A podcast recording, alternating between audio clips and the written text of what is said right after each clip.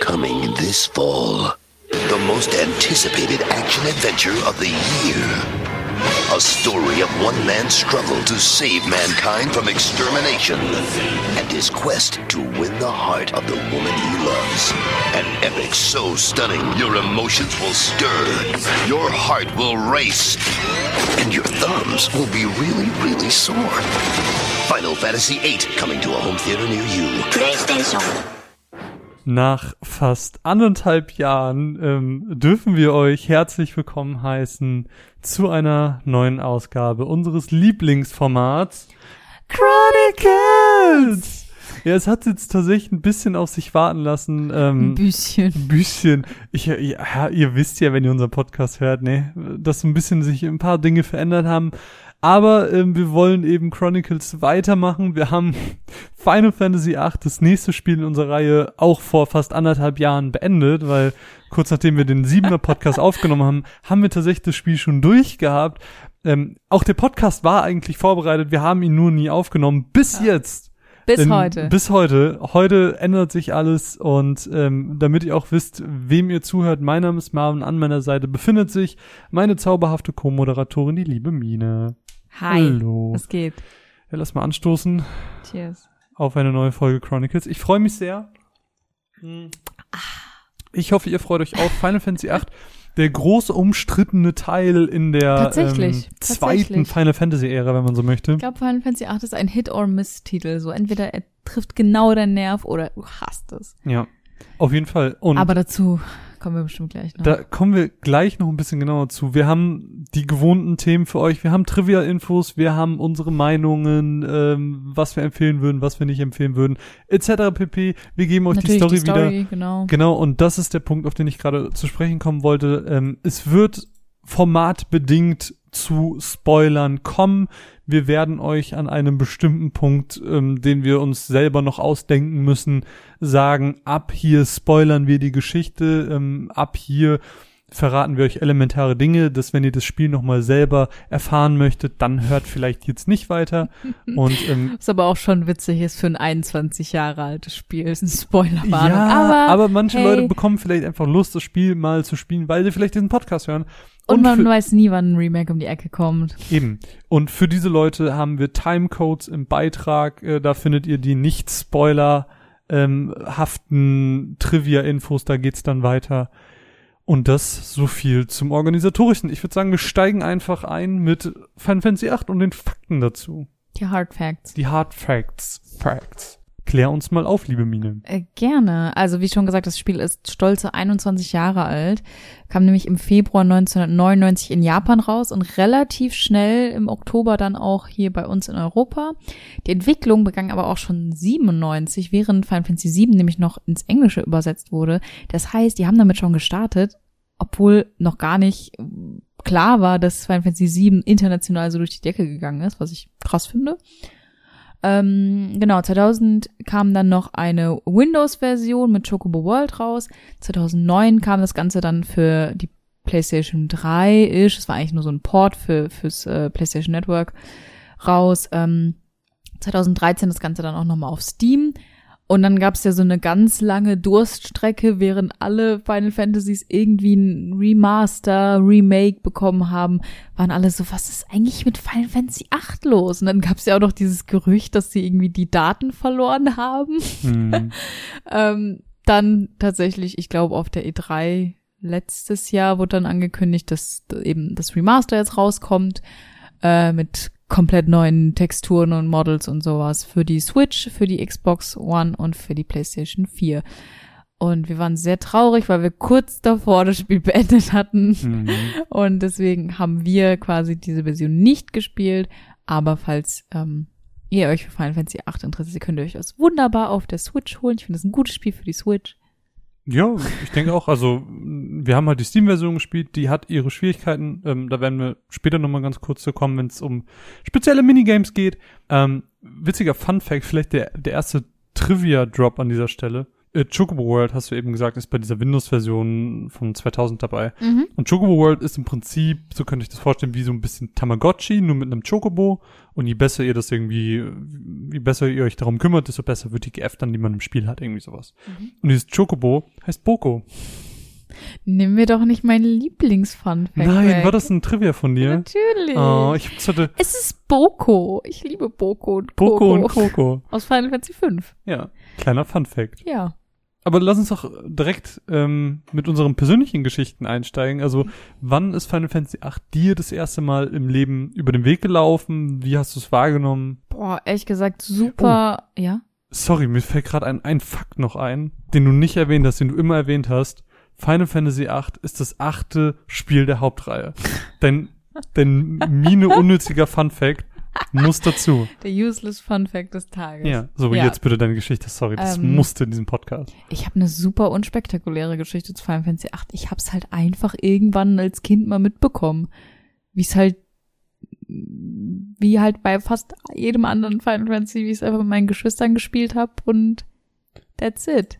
Also sprich, ihr hat's halt einfach zu Hause. Ja, wir hatten es halt einfach Aber irgendwann hast, du, da. aber hast du das dann genauso wahrgenommen wie das Siebener? Ich meine, die Geschichte bei Sieben war ja, dass du immer dachtest, das wäre acht. ja, ich habe aber ehrlich gesagt nie auf die Zahlen geachtet. Das war mir eigentlich Also es kam Bis zu einem bestimmten Alter war es mir relativ egal und dann konnte ich die auch so ein bisschen auseinanderhalten. Also ich konnte die Spiele sowieso immer schon auseinanderhalten, nur Hm. ich konnte dann sagen, das ist sieben, das ist Aber- acht, das ist neun. aber warum ist denn Sieben, was ja früher für dich kam, wo du auch jünger warst, so krass für dich hängen geblieben, aber acht gar nicht? Ach, das ist für mich auch viel hängen geblieben. Das ist, ich Ja, aber das ist, das auch ist nicht sehr, auf einem Level. Du spielst nicht jedes halbes Jahr, äh, jedes halbes Jahr Final Fantasy 8 nochmal. ähm, liegt einfach daran, dass ich, dass Final Fantasy VII das bessere Spiel ist. Ist Oh. einfach ein Fakt. Shots fired. Ähm, aber das hat, also die, die hätten von meiner persönlichen Geschichte, wie ich da rangefühlt hätte, hätten beide das Potenzial gehabt, Mhm. äh, dieses, dieses eine Spiel für mich zu werden. Ich würde sagen, sieben, acht, neun, das war alles irgendwie Das ist so eine Zeit für dich. eine Zeit, so, dann, dann hat man mal das gespielt, dann hat man mal das gespielt, also, Hm.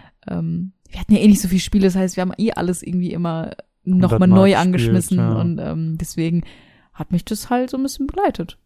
Ich kann mich gar nicht so krass an Final Fantasy 8 erinnern. Hab ich Ähm, gemerkt beim Spielen. Ja, nee, aber ich habe, äh, nee, okay. Ich erzähle einfach mal. Final Fantasy VIII ähm, war so ein Spiel, was ich auch so familiär halt mitbekommen habe. Ähm, sieben aber damals schon ein bisschen mehr. Und das Einzige, wo ich mich faktisch dran erinnern kann, ist, ähm, dass wir zu Hause ein Final Fantasy VIII Poster mit äh, Squall, Renoir und Cypher hängen hatten. Ich fand das Gunblade immer so cool. Aber ich kon kann mich nicht aktiv erinnern, als Kind dieses Spiel gesehen zu haben. Wir hatten es bestimmt, es war bestimmt irgendwo, aber ich kann mich nicht dran erinnern. Vielleicht auch mal Und- ausgeliehen oder sowas. Vielleicht, I don't know. Und dann war ich in der Oberstufe und dann ähm, hat mein bester Freund Danny ähm, Shoutout an den Danny. Shoutout Danny. ähm, der hat äh, immer gesagt, Final Fantasy VIII ist sein Lieblings-Final Fantasy und eins auch so seiner Lieblingsspiele von früher. Und dann haben wir uns das mal bei dem PSN gekauft gehabt ähm, und haben dann so Playstations nebeneinander. Wie alt? Oberstufe? Oberstufe, Okay. ja, so 16, 17, 18. 16, 17, 18 nee, Dreh. ähm, und haben dann einfach so einen ganzen Abend Final Fantasy gespielt, 7, 8 und 9. Also so je, immer so ein bisschen. Und es war Beide auch, nebeneinander. und beide mit zwei nebeneinander. Fernsehern. Mit zwei Fernsehern. Das ist so gold. Das, das wollte ich schon immer mal machen, Das ist aber ich nie cool. gemacht. Ja, können wir eigentlich mal machen. Ähm, genau, und das haben wir dann gemacht. Und dann sind wir natürlich nicht so weit gekommen. Ähm, und ich habe das aber dann alleine weitergespielt und ich habe es auch fast bis zum Ende gespielt. Also ich bin bis zum äh, Enddungeon, sag ich mal, gekommen. Mhm, mhm. Den fand ich dann aber ein bisschen happig und das war ja genau wie bei Final Fantasy VII, wo ich es ja auch nur bis zu Sephiroth gespielt hatte. Was super dumm ist. Bei beiden Spielen. Ah, Und dann habe ich es mit dir jetzt das erste Mal tatsächlich beendet gehabt. cool, das freut mich. Meine persönliche Final Fantasy VIII Geschichte.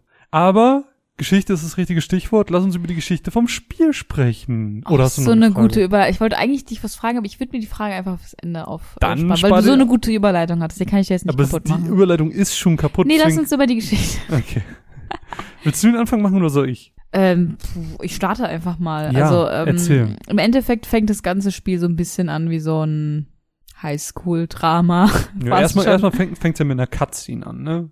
Genau, es fängt mit einer extrem dramatischen äh, Cutscene an, in der wir einen blonden Söldner sehen und einen braunhaarigen Söldner sehen, die sich in so einem komischen wüstenartigen Areal ähm, mit Schwertern, die, die aber auch gleichzeitig Pistolen sind, duellieren sozusagen.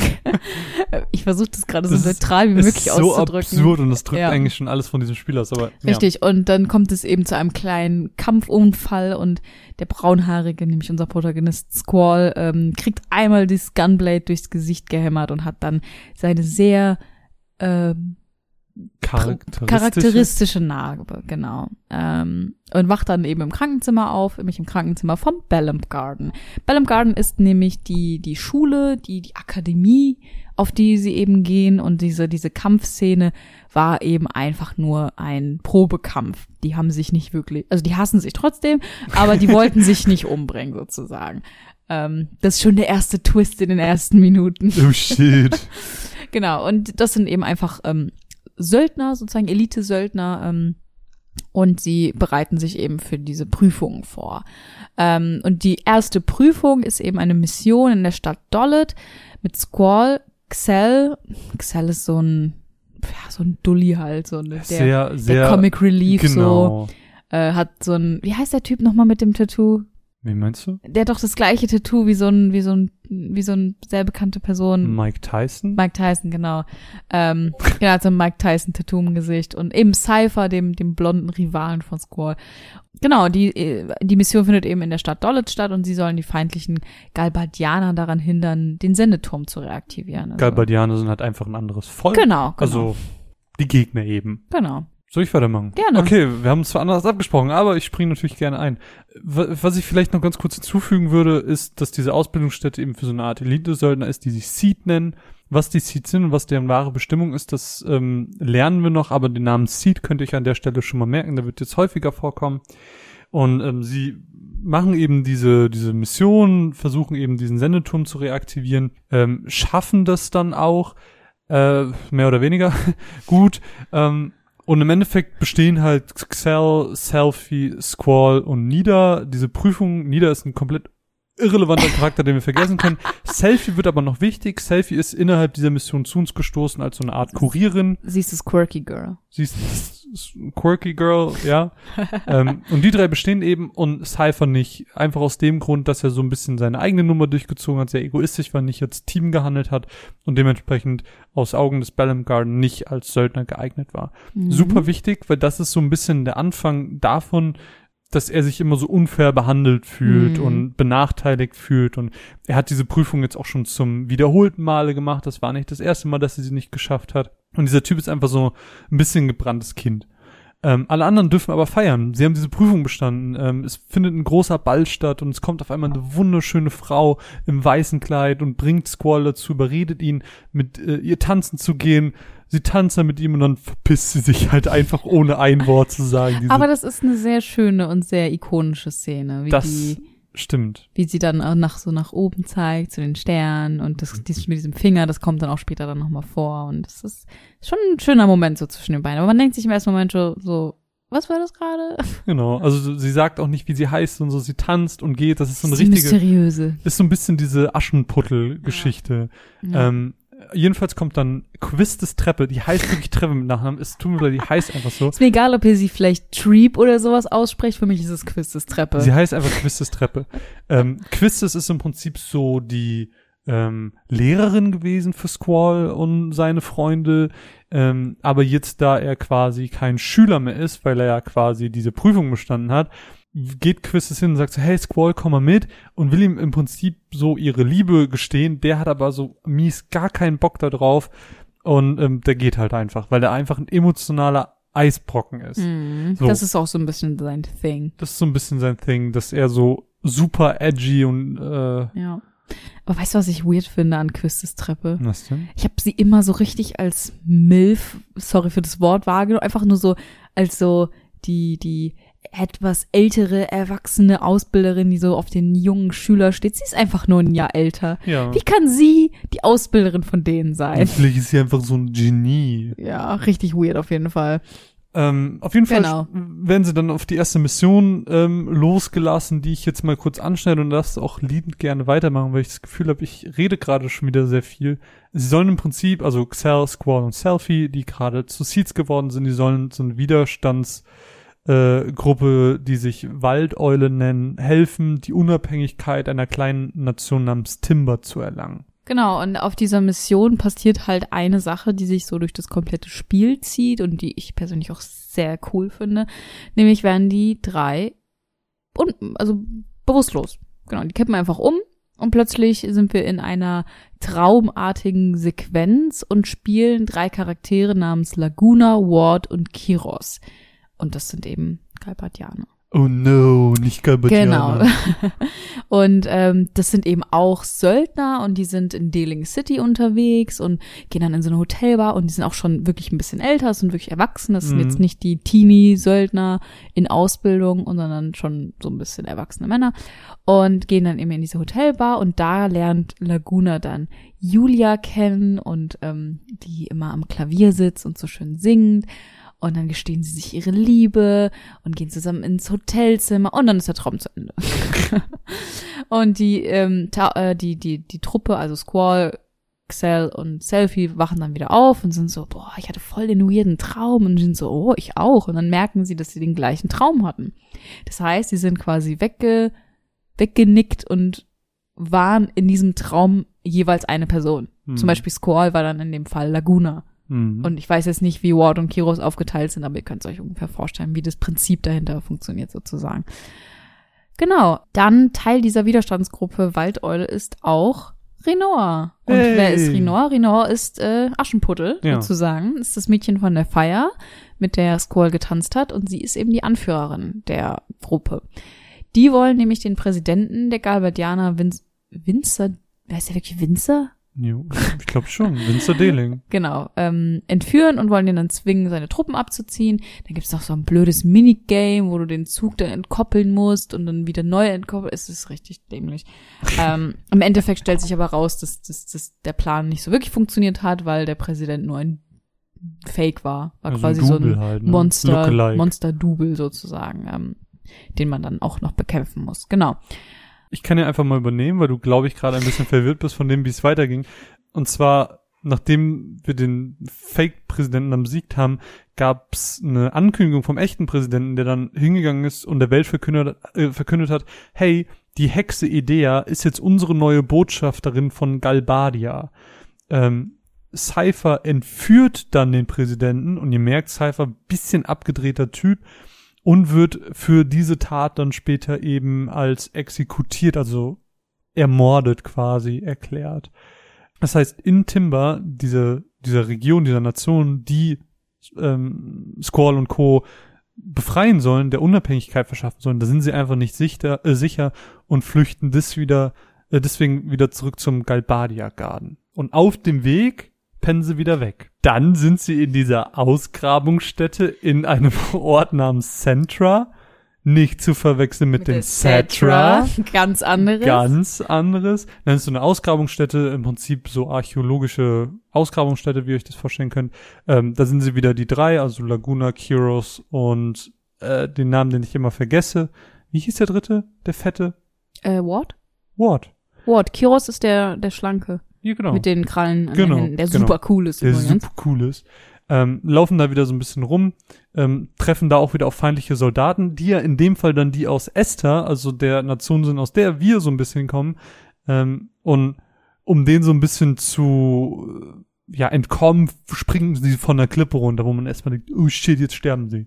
Genau. Aber das ist dann auch wieder diese Traumsequenz, die endet da auch schon wieder. das heißt, man ähm, hat immer wieder so tröpfchenweise genau. diese Geschichte und versucht es so irgendwie so zusammen zu. Es ist so ganz weird, weil du lernst diese Charaktere kennen, sie sind auch super sympathisch und kumpelhaft miteinander, aber du weißt, du checkst zu diesem Zeitpunkt gar nicht, was ist überhaupt gemeint und was hat's mit diesen Charakteren auf sich. Richtig.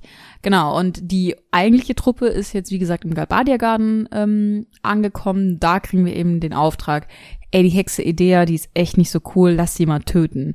Ähm, und deswegen rekrutieren wir sozusagen Irvine. Das ist so ein oh, Indiana Jones Lookalike Typi, ähm, der halt als Scharfschütze zu der Gruppe dazukommt. Und Renoir hat halt einen Plan, so als Anführerin ausgeheckt. Sie will nämlich ähm, Idea ein Odyne-Reif anlegen, weil der macht nämlich dass die Hexenkräfte unterdrückt werden. Hm. Weil I- Idea natürlich auch irgendwo gefährlich ist. Der Plan wird dann leider abgelehnt, sie macht sich dann alleine auf, weil sie dann zeigen will, dass sie das ernst meint und sie ist auch so ein bisschen halt so das kleine Prinzesschen, was so zeigen möchte, dass sie auch was hinkriegt und ähm, schafft es dann halt aber nicht und Idea nimmt sie dann gefangen. Also ziemlich blöd gelaufen. Danke Renoir für nix. Danke für nix.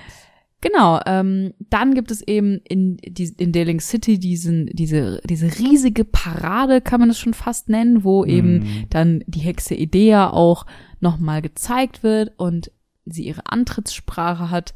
Und da bringt sie einfach den Präsidenten um. Like, Sie ist dann so, hallo, ich bin eure Botschafterin, das ist euer Präsident, zack, tot. und es ist halt so, what the fuck. Und dann greift sie nämlich auch noch Renoir an. Renoir wird dann aber von Irvine und Squall gerettet.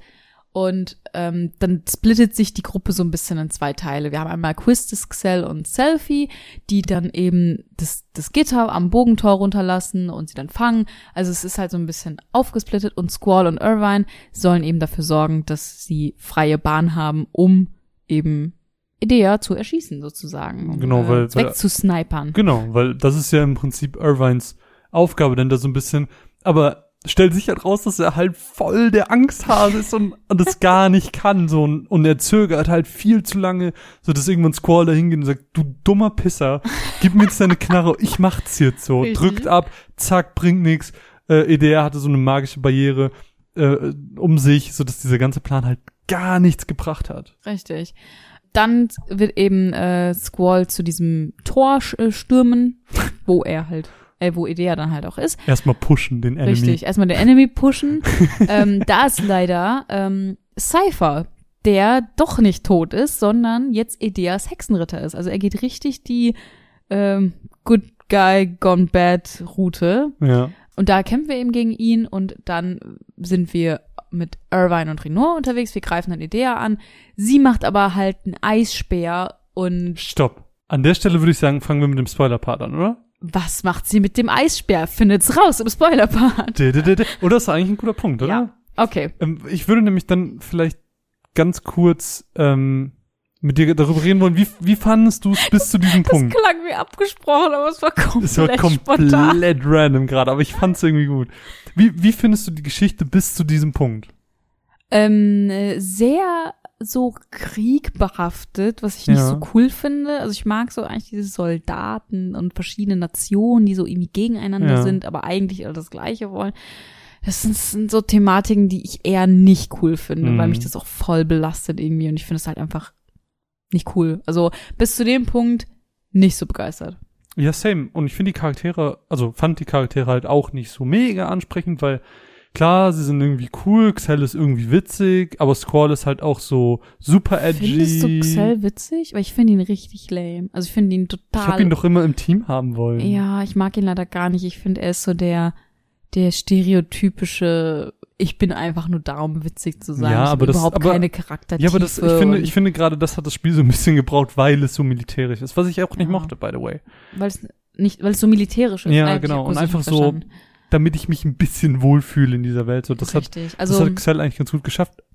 Irvine, unnötig. Irvine ist so lame. Man denkt sich so, er ist voll cool, weil er auch so ein Scharfschütze ist und sowas. Aber nein, er ist einfach nur lame und er ist so ein möchte gern Frauenheld irgendwie Ja. und macht irgendwie alles an, was bei drei nicht auf dem Baum ist Ja. und ist irgendwie voll wack. Quistis, sorry, aber heißt no. halt Quistes.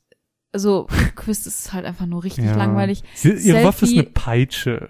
Das, das ist schon wieder, das ist schon wieder ein Findest bisschen cool. Ähm, Nein. aber Selfie zum Beispiel, sie hat zwar so richtig coole Nunchakus, aber sie ist halt vom Charakter eher ziemlich wack. Ja, und Sie Renoir. hat, sie hat ein paar Momente später, da kommen wir auch noch drauf, wo ich mir so dachte, oh, sie ist ja doch ein bisschen Charakter, Hm. aber eigentlich ist sie nur das quirky Girl. Ja, und Renoir ist halt auch nur so, sie will halt die Anführerin sein, ist aber absolut keine geborene Anführerin, so, und das äh, schränkt sie halt natürlich in dem, was sie macht, so ein bisschen ein. Hat natürlich einen coolen Auftakt gehabt, ähm, hat auch einen ganz coolen Moment, weil sie sich auch irgendwie dann gegen ihren Vater gestellt hat, was wir jetzt nicht so richtig erzählt haben, weil es nicht so mega wichtig ist. Ähm, Aber, ja, ähm, wenn wir mal ganz ehrlich sind, Renoir ist noch von allen die interessanteste. ja, und coolste und die, wo ich am ehesten sagen kann, oh ja, in sie kann ich mich irgendwie reinfühlen, weil Squall hat halt einfach eine kilometerweite Eisschicht um sich rum Ja, aufgebaut. Er, also das Ding ist bei Squall, was mich halt da gestört hat, sorry, dass ich unterbreche, ist halt so dieses, ähm, ungefähr 50 Prozent von seinem Dialog ist Monolog, ähm, weil er eigentlich nur in sich reindenkt. was aber auch manchmal cool ist. Was auch manchmal also, cool ist, ja aber klar. ich finde es halt einfach, es ist ein bisschen drüber. Also ich finde, ich verstehe, was sie am Anfang machen wollen mit ihm, dass er so extrem, ich brauche niemanden, ähm, ich bin komplett auf mich allein gestellt, ich mag euch alle nicht, ich will gar keine Zeit mit euch verbringen. Ich verstehe, was sie damit machen wollen, aber es ist halt manchmal einfach nur assi. Weißt Ja. du? Es ist halt einfach manchmal zu viel. Ja. Also ich muss sagen, so, das ist jetzt so ein bisschen der Auftakt und das, was jetzt passiert, ist im Prinzip das Ende von CD1. Das heißt, wir haben ein Drittel des Spiels, glaube ich, zu Ende. Boah, es gibt ja vier CDs, Vier aber. CD 4 ist eigentlich nur noch das Ende, also Also roundabout ein Drittel des Spiels. Ähm, der es als Auftakt schon so ein bisschen schwer hatte, der nicht so 100% so funktioniert hat, wie uns, wie wir uns das vielleicht gewünscht hätten. Ähm, aber es kommt noch ganz, ganz viel mehr und es wird auch jetzt viel absurder. Das heißt, wenn ihr euch spoilern lassen wollt, bleibt dran. Ansonsten schaut in die Timecodes, drückt jetzt auf Pause. Da findet ihr entsprechend, wo es spoilerfrei weitergeht. Ähm, tja, Mine. Ich würde mal sagen, drei, zwei, eins. Es geht weiter mit Spoiler. Also, Uh, das Spoiler-Territorium. Genau, ich führe einfach mal meinen Satz fort. beziehungsweise fangen ihn nochmal von vorne an, für die, die Genau. jetzt durch unsere kurze Wir Erklärung. sind gerade in dieser Situation, wo Irvine und Renoir gegen Idea kämpfen und Squall auch so ein bisschen dahingestürmt ist und alles ist so ein bisschen hektisch und dann erschafft halt einfach Idea diesen Eisspeer und wirft ihn Richtung Squall, der ihn dann so im Brust-Schulterbereich trifft. Er fliegt dann auch, glaube ich, von diesem Bogen runter und Renoir versucht noch nach ihm zu greifen und dann ist halt alles schwarz. Und du denkst dir so, okay, okay, der he- Junge ist he, tot. He did. he did. He did. Genau, und äh, so ein bisschen löst sich das auch nicht richtig auf am Anfang von CD1, weil wir direkt in so einer Traumsequenz starten. Was halt irgendwie cool ist, hat so ein bisschen was von einer Serie, finde ich, wo du, wo die Staffel damit endet und die nächste Staffel fängt erstmal damit an, dass du was komplett anderes siehst und denkst dir so, Ja, ich, see this. ich mag das auch ganz gern. Das ist dann halt, so, ich meine, im Endeffekt, äh, du wächst, es ist ja nicht wirklich ein Kapitel, weil du stehst halt auf, wechselst die CD, früher zumindestens. Heute machst du das ja nicht mal mehr. Mhm. Äh, was ich übrigens früher geliebt habe. Ich habe Ja. geliebt, CDs zu wechseln. Ja, das war halt so ein Gefühl von, fuck, ich hab's so weit schon geschafft. Oh, das war das Beste. Naja, egal. Ähm, und du hast halt erstmal diesen kurzen Break. Du löst es halt nicht direkt auf. Und zwar startest du eben damit, dass du Laguna bist und du bist halt in dieser kleinen Stadt namens Windhill. Und da lebt er dann mit Rain zusammen, die ihn irgendwie gefunden hat, nachdem sie alle von der Klippe runtergefallen sind und sich irgendwie um ihn gekümmert hat. Und die beiden haben halt so ein bisschen so eine flirty Relationship, aber auch so ein Hm. bisschen necken sich auch so ein bisschen und ah, man ist sich nicht so ganz sicher, was da zwischen den beiden Mhm. ist. Und Rain hat eben eine Tochter namens Elione und Ist das jetzt der Name, die Aussprache, auf die wir uns einigen? ich würde sagen Elione. Okay.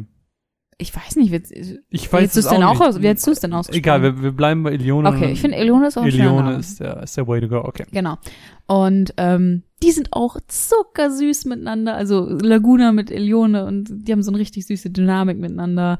Und ähm, das ist so ein bisschen die Situation. Ich glaube, man sieht dann auch noch Kiros, der dann irgendwie in der Bar sitzt, der halt Ja. auf jeden Fall auch überlebt hat. Also und später sieht man auch noch Ward, der aber zu dem Zeitpunkt wegen dem Unfall dann stumm geworden ist, Stimmt, ja. ähm, der also quasi gar nicht mehr spricht, ähm, aber eben noch lebt, trotzdem noch anwesend sind und das ist so ein bisschen die Situation. Das ist quasi das, was passiert ist, nachdem sie von der Klippe runtergesprungen sind. Genau, und wie das bei diesen Traumsequenzen so ist, die sind relativ schnell wieder vorbei und ähm, wir werden endlich dahin entlassen, wo wir uns wiedersehen wollten, und zwar bei Squall. Squall wacht aber nicht einfach ähm, im Balmgarn wieder auf und alles ist gut, sondern in einem Bezirksgefängnis und da ist er an eine Wand fixiert und Cypher foltert ihn, weil er die wahre Bestimmung der Seeds erfahren möchte, weil er ist ja kein Seed geworden. Er glaubt, dass ihm das somit nicht zuteil wurde und alle anderen wissen von der wahren Bestimmung. wirklich, das ist eine ganz, ganz brutale Szene. Also äh, klar, die ist auf, aufgrund grafischer Beschränknisse, sieht die nicht ganz so doll aus, ist aber wahrscheinlich ähm, so von, von der Darstellung, was sie darstellen wollten, auf einem Level von einem GTA so, weil das schon ziemlich brutal ist, er ähm, unter Schmerzen bewusstlos wird und Und da finde ich es halt auch nochmal so cool, weil du wirklich merkst, so Cypher und Squall sind eigentlich wie so Parallelen. mh, Und du hast einmal den, der so komplett gaga geht und einmal den, der es irgendwie versucht richtig zu machen. meinst du die, die Batman-Joker-Geschichte? Ja, oder Batman die und Naruto Joker? Sasuke-Geschichte. so die Rivalen, die irgendwie im Herzen auch Freunde sind Ja. und ähm, ja. Ähm, auf jeden Fall. Weirdester Vergleich der Welt. Auf jeden Fall ähm, gibt es in dieser Welt noch Kreaturen namens Moombas. Und man muss sagen, die Moombas, das sind so mm, humanoide Löwen. Ja. So kann man es, glaube ich, ganz gut beschreiben. Und das Witzige ist, sie tauchen erst jetzt auf. Vorher hat man in dieser Welt keine anderen Lebewesen außer Menschen, mit Ausnahme der Monster natürlich gesehen. Die GF halt, also Ja, die die- Guardian Force. Man hat ja schon Ifrit auch gesehen. Wie gesagt, also außerhalb der Monster, ähm, Ja, kein- also genau. da ist jetzt niemand anderes rumgelaufen, der nicht Mensch war. Genau, so ein- und der halt auch nicht ähm, ähm, ähm, So ein- feindlich gesinnt Genau, war NPC sozusagen. ebenso. Und die Moombas sind auf einmal da, seit er irgendwie dieses Ding in die Schulter bekommen hat, was schon super weird ist.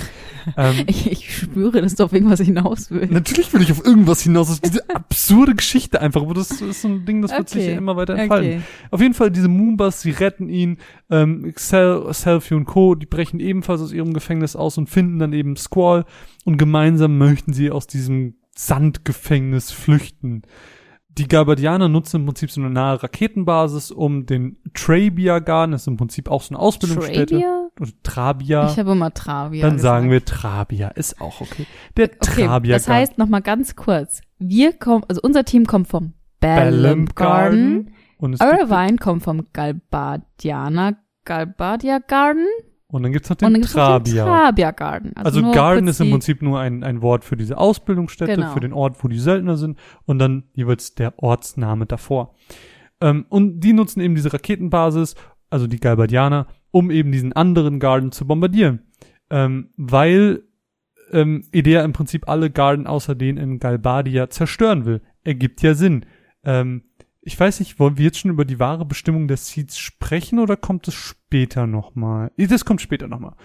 Okay, dann, äh, dann werdet ihr auch verstehen, warum sie das möchte. Und das ist der Punkt, wo wir uns wieder in zwei Teams auft äh, auftrennen. Das ist eine Sache, die auch häufiger passiert in diesem Spiel, was ich ganz cool finde. Und ähm, Team A mache ich jetzt mal, dann kannst du mit Team B weitermachen. Team A ähm, ist nämlich unter der Führung von Selfie. Wir können uns selber aussuchen, wer jetzt so mit Selfie geht. Und die sollen im Prinzip so den Raketenabschuss verhindern. Ähm, weil als nächstes ist der Bellum Garden dran. Und das wollen natürlich Selfie und Co. nicht, weil das ist deren Zuhause. Die schaffen es aber nicht, ähm, den Abschuss zu verhindern. Dennoch schaffen sie es, äh, dass diese Anlage in die Luft fliegt, schaffen sich aber nicht vor der Explosion zu retten und springen kurz bevor es äh, sie erwischt in so einen Panzer rein. Genau, Und man weiß so- eigentlich zu dem Zeitpunkt nicht so richtig, was mit denen passiert, ob sie es schaffen.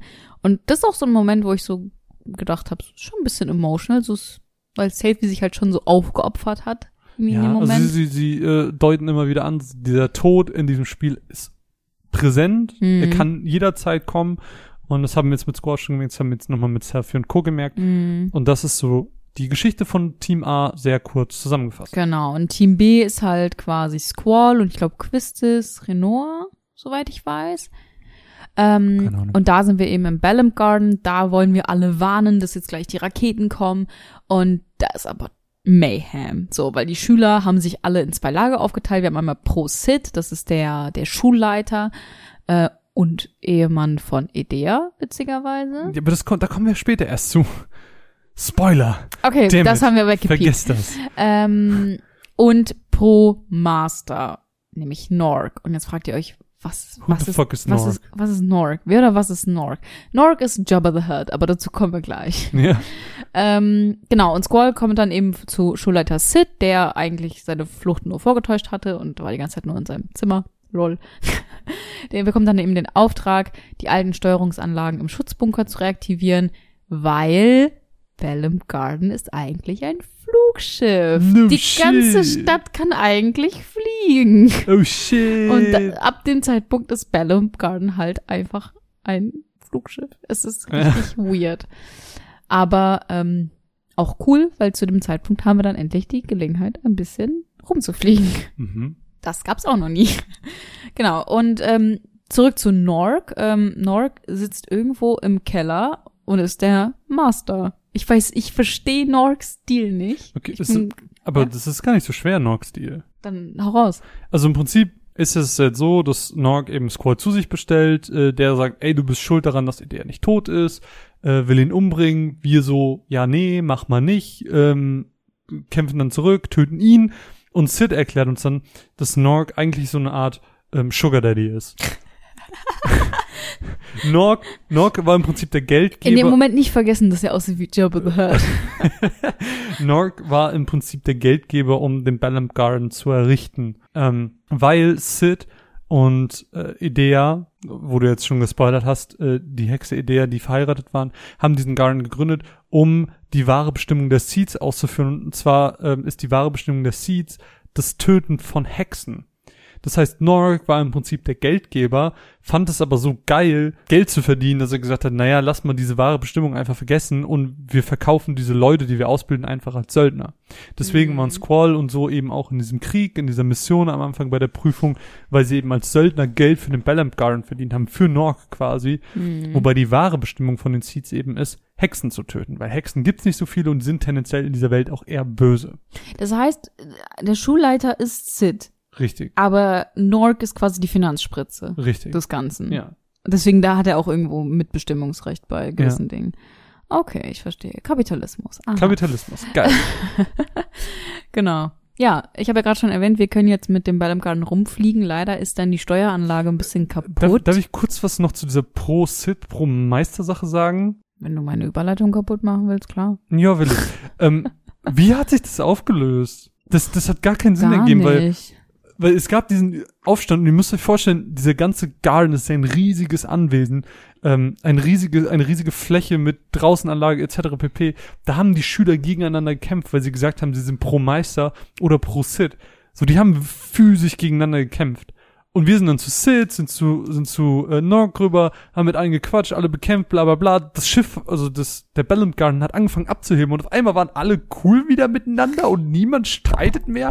Das hat niemand in Frage gestellt, es war einfach so absurd. Ja, das war wirklich ein bisschen random und auch ein bisschen unnötig, weil es war einfach nur so fünf Minuten lang Chaos und danach war so, ja, gut. Jetzt sind wir, jetzt sind wir doch wieder Freunde. Ja, das war ein bisschen weird. Ja. Sorry, das muss, es, es war einfach, ah, nee. Genau, was auch weird ist, ist, dass eine Stadt fliegen kann. Ähm, das kann nicht lange gut gehen. ähm, deswegen kam es dann zu einer Kollision mit einer anderen Stadt, die nicht fliegen kann. Äh, nämlich Fisherman's Horizon, ein kleines, süßes Fischerdörfchen mit dem schönsten Soundtrack der Welt. Und ähm, da treffen wir dann die anderen aus Team A wieder und alle sind super glücklich miteinander, weil, Spoiler, niemand gestorben ist und wir jetzt wieder eine gemeinsame Truppe sind. Genau. Und Yay. dann macht Sid Squall zum Befehlshaber, weil was macht man halt mit so einem 17-jährigen Söldner in Ausbildung?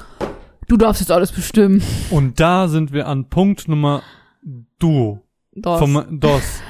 Von meiner, warum Final Fantasy 8 einfach unfassbar keinen Sinn ergibt. Ähm, Rant-Tirade. Nummer eins waren die Moombas, die ja niemals irgendwo vorher aufgetaucht sind, die auf einmal da waren. Like, what the fuck? Und dann gibt's jetzt diese Situation. Ich möchte sie einfach nur noch mal ein bisschen umschreiben, weil sie absurd, so absurd ist. Das dieser Typ, 17 Jahre, von nichts eine Ahnung, überhaupt auf der Welt. Galt auch immer als emotionaler Klotz und, und hat gerade die Prüfung zum Seed bestanden, hat noch nichts in seinem Leben gerissen. Genau diese eine Seed. Zu dem geht der Director hin und ist so, hm, ja, du solltest dieses riesige Flugschiff fliegen und ähm, du, du solltest auch alle du bist der. Befehlshaber des be- kompletten Gardens. Von allen, auch die, die schon ähm, seit 50 Jahren irgendwie Seed sind, ja, die Auch solltest die, du die auch den Rang über dir sind. Auch die zehn Ränge über dir sind alle. Ach, weißt du was? Sogar mich. Befehlige mich, ist egal. Du bist jetzt der Chef. Was? Ja, das ist ein bisschen weird. Was ist das für ein Spiel? Ja, das ist ein bisschen weird. Aber egal. Ähm, Selfie kommt dann als quirky Girl auf die Idee, wir sollten ein Konzert machen. Und dann folgt Was ein, ist dieses Spiel? Dann äh, kommt zu so einem kleinen Minigame, wo man sich Instrumente aussuchen kann. Je nachdem, was man für Instrumente wählt, hat man eine, an- eine andere Cutscene quasi. Ob du, so je nachdem, welche Instrumente du wählst, kommt entweder fröhliche Musik oder, oder romantische Musik. Und dann hat man so eine Szene mit Renoir, wo man sich so ein bisschen näher kommt und wo Renoir die ganze Zeit sagt, ey, du bist voll der Eisbrocken und du musst uns doch mal vertrauen, hey, wir sind für dich da und wir haben dich lieb und er ist so, ich hab niemanden lieb. Vertrau deinen Freunden. Your friends are your power. Your friends are your power und Squall ist so, nö. Das ist halt nochmal so ein Moment, wo man so merkt, okay, er gibt halt keine Fucks auf irgendwen. Dann wird der Garden aber repariert und dann folgt der Angriff der Galbadianer auf Bellamp, weil sie nach einer jungen Frau namens Elione suchen. Ding, ding, ding. Elione, die Elione, den haben, haben wir doch schon mal Wo gehört. kennen wir den Hermine? Aber die Elione, nach der sie suchen, ist eine erwachsene Frau. Hä, aber sie, Oh. Sie Elione war, noch doch ein Kind. Sind die Träume etwa in der Vergangenheit? Genau, und da treffen wir auch auf äh, zwei Charaktere nochmal, die glaube ich schon mal vorgekommen sind, die wir jetzt aber noch nicht genannt hätten, nämlich Fujin und Raijin. Das sind so die Best Buddies von Cypher und die führen halt so ein bisschen diese Mission an. Ja, ich kann ja mal weitermachen. Und zwar besuchen wir dann nochmal den Trabia Garden äh, auf Selvies Wunsch hin. Ich glaube, da kam sie her. Da kam sie her, genau. Ja. Das ist so das, wo sie äh, gelernt hat und groß geworden ist. Und der ist halt völlig zerstört vom Angriff der Raketen. Ähm, ein paar Überlebende, mit denen sprechen wir dann auch. Und dann gibt's so eine ganz weirde Szene, wo wir auf so einen Sportplatz gehen, so einen Basketballplatz. Ähm, und dann fangen sie an, sich zu erinnern, so miteinander zu reden und merken so, wow, ähm, wir waren alle mal Waisenkinder und tatsächlich sogar alle Waisenkinder desselben Waisenhauses, außer sie kennen Renoir, sich die so ein quasi bisschen- ihr ganzes Leben schon. Genau, sie kennen sich irgendwie ihr ganzes Leben. Das ist gerade voll der krasse Zufall. Und noch viel krasser ist, dass sie sich gemeinsam daran erinnern, dass ihre Ziehmutter, die Leiterin dieses Waisenhauses, einfach Idea war. Dieselbe Hexe, die Squall vorher einen riesigen Eiszapfen in den Brust-Schulterbereich gerammt hat. Mhm. Und sie merken halt so ein bisschen, und das finde ich ist ein super cooler Aspekt des Spiels, ähm, dass die GFs, die Guardian Forces, also quasi die Summonings dieses Spiels, die wir den verschiedenen Charakteren ausrüsten können, dass die im Prinzip dafür sorgen, dass die ähm, Charaktere vergessen. Und zwar vergessen sie ihr eigenes Leben.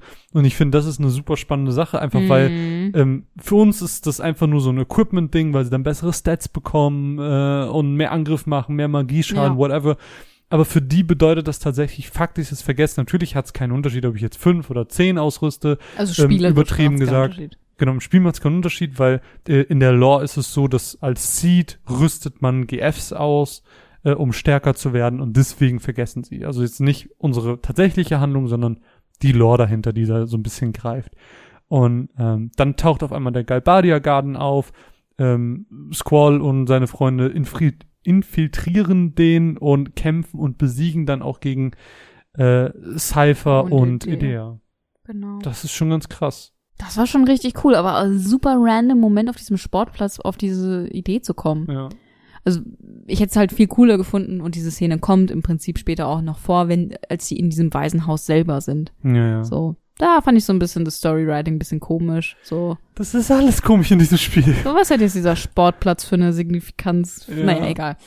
Genau. Ähm, nachdem wir Idea besiegt haben, wird diese nämlich wieder klar im Kopf und es kommt quasi raus, weil sie das dann auch erzählt, dass sie gar nicht böse war, sondern sie wurde kontrolliert von einer Hexe aus der Zukunft namens Artemisia. Und sie hat quasi dann die Kontrolle über Idea verloren in dem Moment, wo sie besiegt wurde. Und Artemisia denkt sich so, nehme ich mal die Kontrolle über Renoir, oder? Heißt das, heißt das etwa, dass Renoir auch eine Hexe ist? Babam. Döbem. Und Artemisia, weil sie natürlich auch einen Hexenritter braucht, belebt dann Cypher auch wieder. Und dann sind wir halt in dieser Situation, wo Idea dann plötzlich wieder eine ganz normale Frau ist, die die Ziehmutter von den ganzen Leuten war. Das muss man sich auch noch mal ein bisschen vor Augen führen. Mhm. Das ist quasi wie deren Mutter. Das finde ich eigentlich ganz cool, so dass die, wo wir dachten, das ist der krasse Antagonist des Spiels, stellt sich eigentlich als eine Verbündete raus und eine, eine emotionale Bezugsperson für all unsere Charaktere. Das muss man natürlich auch so sehen. Ähm, ja, und im Prinzip äh, kriegt Cypher dann noch jetzt so den Auftrag, er soll die Lunatic Pandora aus dem Ozean holen, was die Lunatic Pandora ist. Optisch erstmal einfach nur ein großer viereckiger Kasten. Ähm, was er genau kann, kommen wir gleich ganz äh, kurz zu. Und der restliche Trupp geht aber währenddessen eben mit Idea ins Waisenhaus, wo sie dann eben äh, nicht nur von der Kindheit so ein bisschen wieder die Flashbacks bekommen, was du gerade erzählt hast, sondern auch ähm, Idea erzählt, dass das Ziel von Artemisia oder Ultimacia oder so, glaube ich im Englischen. Ja. Das Ziel ist im Prinzip die Zeitkomprimierung. Das heißt, sie will Vergangenheit, Gegenwart und Zukunft in eine Zeit reinstecken, Mhm. was crazy ist und was man sich überhaupt nicht vorstellen kann, aber das scheint ihr wohl für sie irgendwie zu funktionieren, um dann so die Supergöttin von allem zu sein. So ein bisschen wie das auch mit Kefka war, der ja auch der Gott von allem werden Mhm. wollte, ähm, ist das auch sie, die quasi über das Dasein bestimmen möchte mit dieser Zeitkomprimierung. Jo, und äh, Squall ist ja im Prinzip so ein Typ, der dann sagt, naja, für Renoir würde ich alles tun. Genau, ich, und Renoir fällt ja dann in so eine Art Koma. Genau, weil diese, diese Kontrolle sie so ein bisschen fähig gemacht hat. Und da merkt er so, ah, diese Renoir, die finde ich eigentlich ganz geil. Bam. Was wir noch gar nicht gesagt haben, ist, dass Renoir ja eigentlich die ganze Zeit so ein bisschen auf Cypher abgefahren ist. Stimmt, ja. Und Squall hatte ja, glaube ich, da schon so ein bisschen die Eifersucht dies, die Eifersucht, die ist. aber merkt dann halt jetzt so ein bisschen, oh, sie ist eigentlich doch ganz süß und sie kümmert sich ja auch um mich und dann trägt er sie auch diesen Weg da lang und Mm. sowas. Eigentlich ganz süß. Und dann sind wir wieder in einer Traumsequenz. Traumsequenz mit Laguna. Laguna. Okay, nochmal, nochmal. nochmal. Traumsequenz mit, Mit Laguna. Okay. Genau. Und da erfahren wir, dass die ähm, ja Adoptivtochter von Laguna, also Elione, also die Tochter von Rain, mit der er zusammen war quasi, Mhm. sie ist in der Lage, das Bewusstsein von anderen Menschen in der Zeit zurückzuschicken. Und er will so verhindern, dass Renoir ins Koma fällt. Also, dass sie von Artemisia übernommen wird. Sprich, in dem Moment. Squall will im Prinzip Elione finden, sein Bewusstsein in die Vergangenheit schicken und quasi Rinoa dafür beschützen, dass sie umkippt. Genau. Okay. Und dazu, äh, da war das doch, dass er dann die weißen Seeds aufsucht und weiße Seeds sind immer so ein Special Task Force speziell von Idea ausgebildet, äh, um eben Elione zu beschützen. Und die schicken ihn dann irgendwie nach Esther. Esther hatten wir eben auch schon mal, ist eine andere Nation. Ähm, und Idea schließt sich auch uns dann ganz kurz an, ist so ein bisschen wie in Final Fantasy X mit Seymour, der dann auch ganz kurz Mhm. Teil der Gruppe ist. Was so. auch richtig cool, aber auch weird ist, weil sie gleichzeitig noch ihre Bösewicht-Klamotten anhat und sie Ja. sieht so richtig extra aus, während alle anderen so halt nur eine Shorts tragen. das stimmt. Aber ist ganz cool. Also, äh, ich hatte mir auch ein bisschen erhofft, dass sie so immer Teil der Gruppe bleibt. Spoiler bleibt sie nicht. Ähm, und das ist dann, dann passiert auch das, was du meintest, so, dass sie, äh, das Squall Renoir die ganze Zeit auch trägt und so. Und dort in Esther angekommen, treffen sie auf Professor Odyne.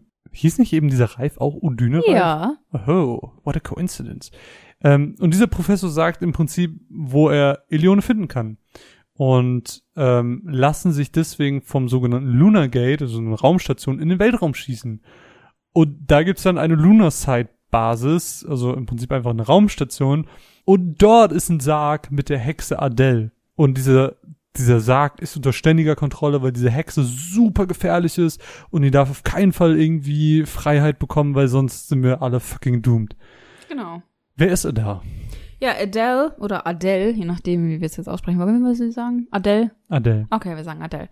Ähm, sie löste damals nämlich den Hexenkrieg aus vor 17 Jahren. Dort wurden dann die ganzen Charaktere auch zu Waisen, haben wir ja gerade festgestellt. Also Squall, Xel, Selfie und so weiter. Das führt dann halt eben dazu, dass sie auch zusammen dann in diesem Waisenhaus landen. Ähm, weiterhin löst es einige Ergeb äh, Ereignisse für Lagunas Leben aus. Adele sucht dann, Adele, Entschuldigung, sucht dann nach einem Erben für ihre Kräfte und findet dann Elione. Laguna kann sie aber vorher retten und lockt dann Adele ins Hexenmausoleum, wo ihr dann eine Falle gestellt wird und sie sie eben in diesen Sarg gebracht haben. Und da, seitdem liegt sie dann halt eben eingesperrt. Das müssen wir vielleicht ganz kurz erklären. Das haben wir zwar schon mehrfach erwähnt, aber nur damit es für jeden klar ist.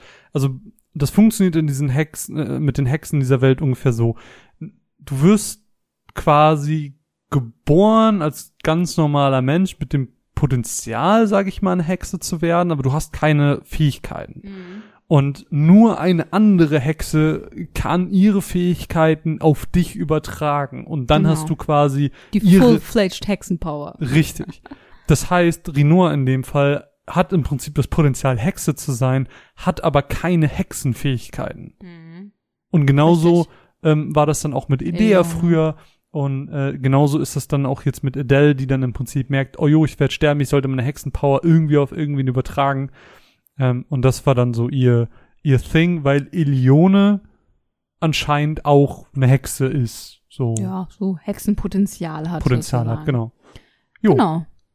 Ähm, genau, und dann kommen wir eben in diese Situation, wo Artemisia dann wieder über Rinor die Kontrolle übernimmt und lässt sie dann quasi das Siegel, das Adele gefangen hält, öffnen, entfernen und dann geht Adeles Körper, also dann geht Artemisia quasi in Adeles Körper rein und lässt sie dann halt so durch den Weltraum schweben. Ja, also wir befinden uns gerade im Weltraum, das muss man dazu vielleicht Genau, auch noch also sie sagen. hat, sie hat, also Artemisia hat im Prinzip Renoir mitten im Weltraum einfach losgelassen, während sie diese Kräfte übertragen hat. Ähm, und sie schwebt dann da so rum und ist so, oh no, I'll die, cause it's space and I can't breathe. ne, ihr versteht. Richtig, ja. Und dann kommt so eine super süße Aktion, dass Squall äh, total verliebt, wie er ist, ähm, sich einen Raumanzug anzieht, raus in den Weltraum geht, um Mhm. eben Renoir zu retten, die natürlich nicht atmen kann. Und dann ist es doch noch auch noch irgendwie so, dass er irgendwie seinen Sauerstoff, glaube ich, abgibt Mhm. oder so. Ja, Und das ist doch so eine ganz coole Sequenz, weil du natürlich dann auch so rumfliegst und du siehst sie nicht und du musst dir einfach so ein bisschen deinen Well, äh, deinen, deinen Weg auf, auf dem Screen suchen. Mhm. Das ist ganz cool. Und du kannst es tatsächlich auch verkacken. Ja, wenn Haben wir das nicht sogar auch gemacht? Ich, äh, naja, ich weiß es nicht, aber es gibt halt ein Time Limit und wenn du es Genau. im Time Limit nicht schaffst, Dann ist sie halt sie zu tot. finden, dann Ist halt Game Over. ist halt Game Over, genau. Also es geht dann nicht weiter, sondern es ist halt einfach, muss es halt neu versuchen. Ja, und das ist so ein bisschen ähm, Genau, aber im die Endeffekt, süße ähm, romantische Rettungsaktion. im Endeffekt denkst du dann so, okay, es war jetzt äh, süß von ihm, dass er da hingegangen ist und sie retten wollte, aber die sind halt beide dumm, wie sollen die halt überleben? Und dann taucht plötzlich ein Space-Luftschiff auf, nämlich die Ragnarok. Ähm, und dann wollen die sich eben gemeinsam zurück auf die Erde schicken damit. Ähm, dann gibt's noch so einen süßen Moment, wo sich dann Rinoa so auf seinen Schoß setzt und sie sich umarmen und sie so ein bisschen näher kommen und Squall ist aber trotzdem immer noch so, mm, eigentlich habe ich da keinen Bock drauf und aber man merkt, er hat schon Bock drauf. Mhm. Genau. Was wir jetzt noch gar nicht angesprochen haben, da bist du aber, glaube ich, ein bisschen besser drin, ist so diese ganze Lunatic Pandora-Geschichte. Magst du das vielleicht nochmal auf? Ja, ganz kurz runtergebrochen, also ähm, Cypher hat jetzt im Prinzip diese Aufgabe, diese Lunatic Pandora zu bergen, die im Prinzip im Ozean ist, schafft er auch, es kommt dann da raus und ähm, mit der Kraft von Adele ist das ja dann, glaube ich, dass die irgendwie aktiviert werden soll. Und die Lunatic Pandora ist im Prinzip ähm, ein, eine Art Magnet, so könnt ihr euch das, glaube ich, vorstellen, die die Träne des Mondes, so heißt es, auf die Erde fallen lassen kann. Das klingt jetzt super romantisch und schön, aber faktisch ist diese Träne des Mondes einfach ein riesiger Haufen Monster und was er im Prinzip erreichen soll, ist also, dass die Erde von diesem riesigen Haufen Monster angegriffen wird und äh, ja, so eine Art Krieg und Chaos und, und Apokalypse ähm, ausrichten soll. Genau. Das nur so, dass es auch noch parallel passiert. Also das war eine sehr Genau. stressige Szene, sagen wir mal so. ähm, genau, worauf es im Endeffekt aber hinausläuft, wir haben jetzt Squall und Renor im, im Ragnarok-Flugschiff drin und die fliegen dann zurück auf die Erde. Auf der Erde angekommen, sind aber direkt da so Menschen, die sagen, okay, Renor, wir müssen dich sofort in Gewahrsam nehmen, du bist viel zu gefährlich, es kann sein, dass wieder irgendeine Hexe in dich reingeht und du hier alles zerstörst. Und die lässt sich dann eben auch freiwillig quasi gefangen nehmen. Ähm, dann gab es, glaube ich, noch so eine Szene, wo Renor ihm dann diesen Griever schenkt, diesen Anhänger mit diesem Löwen. ja, Ich weiß nicht, ob das da die Szene war, aber nicht. das haben wir jetzt noch gar nicht erwähnt, aber es wird später nochmal wichtig, dass es eben diesen, diesen Anhänger gibt, den, der so zwischen Rinoa und Squall so eine Rolle spielt irgendwie. Mhm. Ähm, nee, das war doch der Ring. Ja. Das war doch der Ring, das war nicht der Anhänger. Der Anhänger ist auch an dem Schwert dran, aber das war doch der Ring. Wie auch Ich- immer. Ich weiß es wirklich nicht mehr. Es tut mir leid, das ist auch schon anderthalb Jahre her. Okay. Auf jeden Fall, du meinst ja gerade so dieses, äh, dass sie sich gefangen lassen nimmt und also ganz freiwillig und das Squall auch erstmal sagt, okay, äh, macht es, ergibt ja irgendwo Sinn, aber irgendwie macht er es dann doch nicht und rettet sie doch vor dieser Stasiskammer, ähm, weil er fand es dann, glaube ich, irgendwie blöd, so dass sie dann weil sie wäre im Prinzip auch ins Weltall geschossen worden, genauso wie das mit Adele war, weil sie einfach dann zu mächtig und zu In gefährlich so war. Kryoschlaf sozusagen. Genau. Und dann sind sie, das gibt, das ist dann eine richtig süße Szene. Da sind sie dann bei diesem Waisenhaus auch wieder äh, an einem Blumenfeld, was direkt davor ist. Und da geht Squall dann zu ihr hin, nachdem er sie gerettet hat und ist so, ich bin jetzt dein Hexenritter. Ich, Mhm. ich werde immer auf dich aufpassen. Und genauso wie Cypher dann im Prinzip Ideas Hexenritter geworden ist, ist Squall Rinoas geworden. Und ähm, wenn, das ist eine ganz wichtige Szene auch, ähm, weil sie sich an diesem Blumenfeld auch versprechen, dass wenn sie sich jemals aus den Augen verlieren, jemals nicht wissen, wo der andere steckt, dann kehren sie einfach zu diesem Blumenfeld zurück. Das ist ziemlich süß. ist ziemlich süß, aber ist Ja. auch ziemlich wichtig für später, fürs Finale. Richtig, ja. So. So, ich weitermachen willst Ich weiß es gerade nicht. Ich Ja, kann gar nicht weiter. einschätzen, wer wie viel redet. Nachdem sie das jetzt alles gemacht haben, ähm, nachdem quasi die Apokalypse bevorsteht, ähm, Renoir nicht gefangen genommen wurde, gehen sie nochmal zu diesem Professor Odyne zurück nach Esther und äh, quatschen erstmal mit dem, weil der scheint ja ein ziemlich smarter Typ zu sein. Und der erzählt ihnen dann von einer sogenannten Kopplungsmaschine namens Elione. Denkt sie, hä? Elione ist doch, denn, das ist doch das Mädchen. Hä? Ja, und diese Kopplungsmaschine besitzt genau dieselbe Fähigkeit. Das ist, er erklärt im Prinzip, dass das die Art und Weise ist, wie Artemisia es überhaupt schafft, in die Vergangenheit zu kommen, indem, indem sie eben diese Maschine benutzt, um ihren Geist ähm, in die Vergangenheit zu schicken, weil sonst hätte sie gar nicht die Möglichkeit dazu, weil das nicht ihr eigener Skill ist. So, ähm, Zeitkomprimierung als Ziel hatten wir schon und dass sie im Prinzip so eine Art Göttin über Raum, Zeit und das Dasein überhaupt werden möchte. So, das äh, phrased ja auch quasi nochmal ganz deutlich hervor, so, das ist ihr Ziel. Und ähm, wen wir dann tatsächlich auch treffen in dieser Stadt, ist Laguna. Laguna! Wuhu! Und diesmal gar nicht als Traumsequenz oder sonst was, sondern ähm, es stellt sich halt raus, dass Laguna tatsächlich in der Vergangenheit war. Also das, das war ja das Ding mit Elione, dass wir immer in die Vergangenheit geschickt wurden. Und das war aber keine, keine so entfernte Vergangenheit, sondern die war relativ close, so dass Laguna immer noch lebt. Und er ist Präsident von Esther mittlerweile. Mit ihm zusammen und äh, Odyne entwickeln sie im Prinzip einen Plan, äh, Adele zu besiegen. Und dann, weil wenn Adele besiegt ist, müssen die Kräfte von Artemisia auf Rinor übergehen, weil sie dann die einzige Hexe ist, die die Kräfte annehmen kann. Mhm. Und Elio, äh, nee, nicht die Kräfte von Artemisia, die Von Kräfte Adele. von Adele. Mhm. Genau. So, dass Rinor dann quasi auch eine full-fledged Hexe wird. Und in dem Moment, wo sie dann diese Kräfte bekommt, soll Elione Rinor und Artemisia mit in die Vergangenheit schicken. Sodass in dem Zeitpunkt die Zeitkomprimierung startet. Und das Bewusstsein beider ähm, wird dann, wie gesagt, in der Zeit zurückgeschickt, sodass die Komprimierung in dem Moment kurzfristig stoppen soll. Ihr, hört, ey, das hört sich Und, so beschissen und, jetzt, an. und jetzt die beste Auflösung der Welt. Genau, und das ist jetzt die beste Auflass, auf, Auflösung der Welt. Sie sollen dann alle fest zusammenhalten und an einen gemeinsamen Ort denken, an dem sie sich wieder treffen. Und dieser Plan nennt sich Plan der Liebe, Mut und Freundschaft. also, das genauso, man kann es nicht besser erklären, weil sich das alles so abstrakt anhört und auch so abstrakt dargestellt wird, dass man es als Spieler meiner Meinung nach überhaupt nicht versteht. Weil Zeitkomprimierung an sich schon ein, ein Sehr absurdes Modell. ist, ja, dieses Konzept ist einfach kann, schon ja. nicht nicht vorstellbar. Das ist wie zu sagen, stell dir eine neue Farbe vor. Mhm. Stell dir vor, wie es ist, in einer Welt zu leben, in der es vier Dimensionen und nicht nur drei gibt. Mhm. So, jetzt mal ganz außen vor, dass auch andere Sachen als vierte Dimensionen angesehen werden, aber ihr wisst, was ich meine. Ähm, das ist schon so wischiwaschi alles, so dass dieser ganze Plan mit, wir schicken dich zurück und dann startet die Komprimierung und weil ihr dann nochmal in der Zeit zurückgeschickt werdet, äh, stoppt die Komprimierung wieder und bla bla, das ergibt gar keinen Sinn. Keine Ahnung. Das ist halt, das ist so ein ganz großes Problem, was Final Fantasy 8 hat, dass einfach, dass man es nicht wirklich rallt, was da jetzt passiert, aber es soll alles so pseudowissenschaftlich klingen. Ja, das ist halt immer, wenn du ein bisschen mit Time Travel und sowas und äh, die- rumfuschst und es und- nicht richtig hinkriegst. Aber die halten nicht nur den kleinen Finger ins Wasser vom Time Travel rein, Ja. sondern sie springen mit dem Körper rein. Das stimmt. Ja. das ist ein bisschen ab. Aber das ist zumindest der Plan, wie sie das alles aufhalten wollen. Ich, glaub, ich glaube, um es einfach auszudrücken, sie werden in die Vergangenheit geschickt mit Artemisia zusammen, ähm, um sie dort, also was sie im Prinzip schaffen wollen, ist, sie wollen zur wirklichen Artemisia gelangen, um sie in ihrer Zeit zu besiegen, um dann einfach ein für alle Mal Frieden zu schaffen. Ich glaube, so kann man es ganz einfach ausgedrückt sagen. ich glaube, das klingt ganz gut. So. Ja, Wie geht's weiter? dann geht's weiter. Wir sind ja immer noch in der Lunatic Pandora. Da gibt's den Kampf gegen Cypher, weil er nämlich die echte Elione äh, noch gefangen hält. Äh, dann die beiden Buddies von ihm, Raijin und Fujin, wollen ihn dann noch überreden, aber es klappt nicht so wirklich.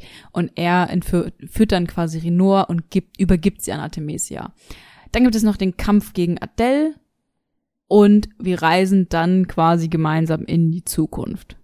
ja, quasi in die Zeit von Artemisia, Genau. wo du dann auch dieses Schloss von ihr siehst und überall sind die Leichen davor, wo du einfach siehst, dieser Kampf gegen sie, das ist so, das ist keiner, der erst seit zwei Tagen äh, stattfindet, sondern Puh. Richtig. Genau. Das heißt, wir haben dann dieses, dieses schwebende Schloss. Ich glaube sogar an der Küste, wo, wo dieses Waisenhaus war, wenn ich mich Hm, richtig erinnere.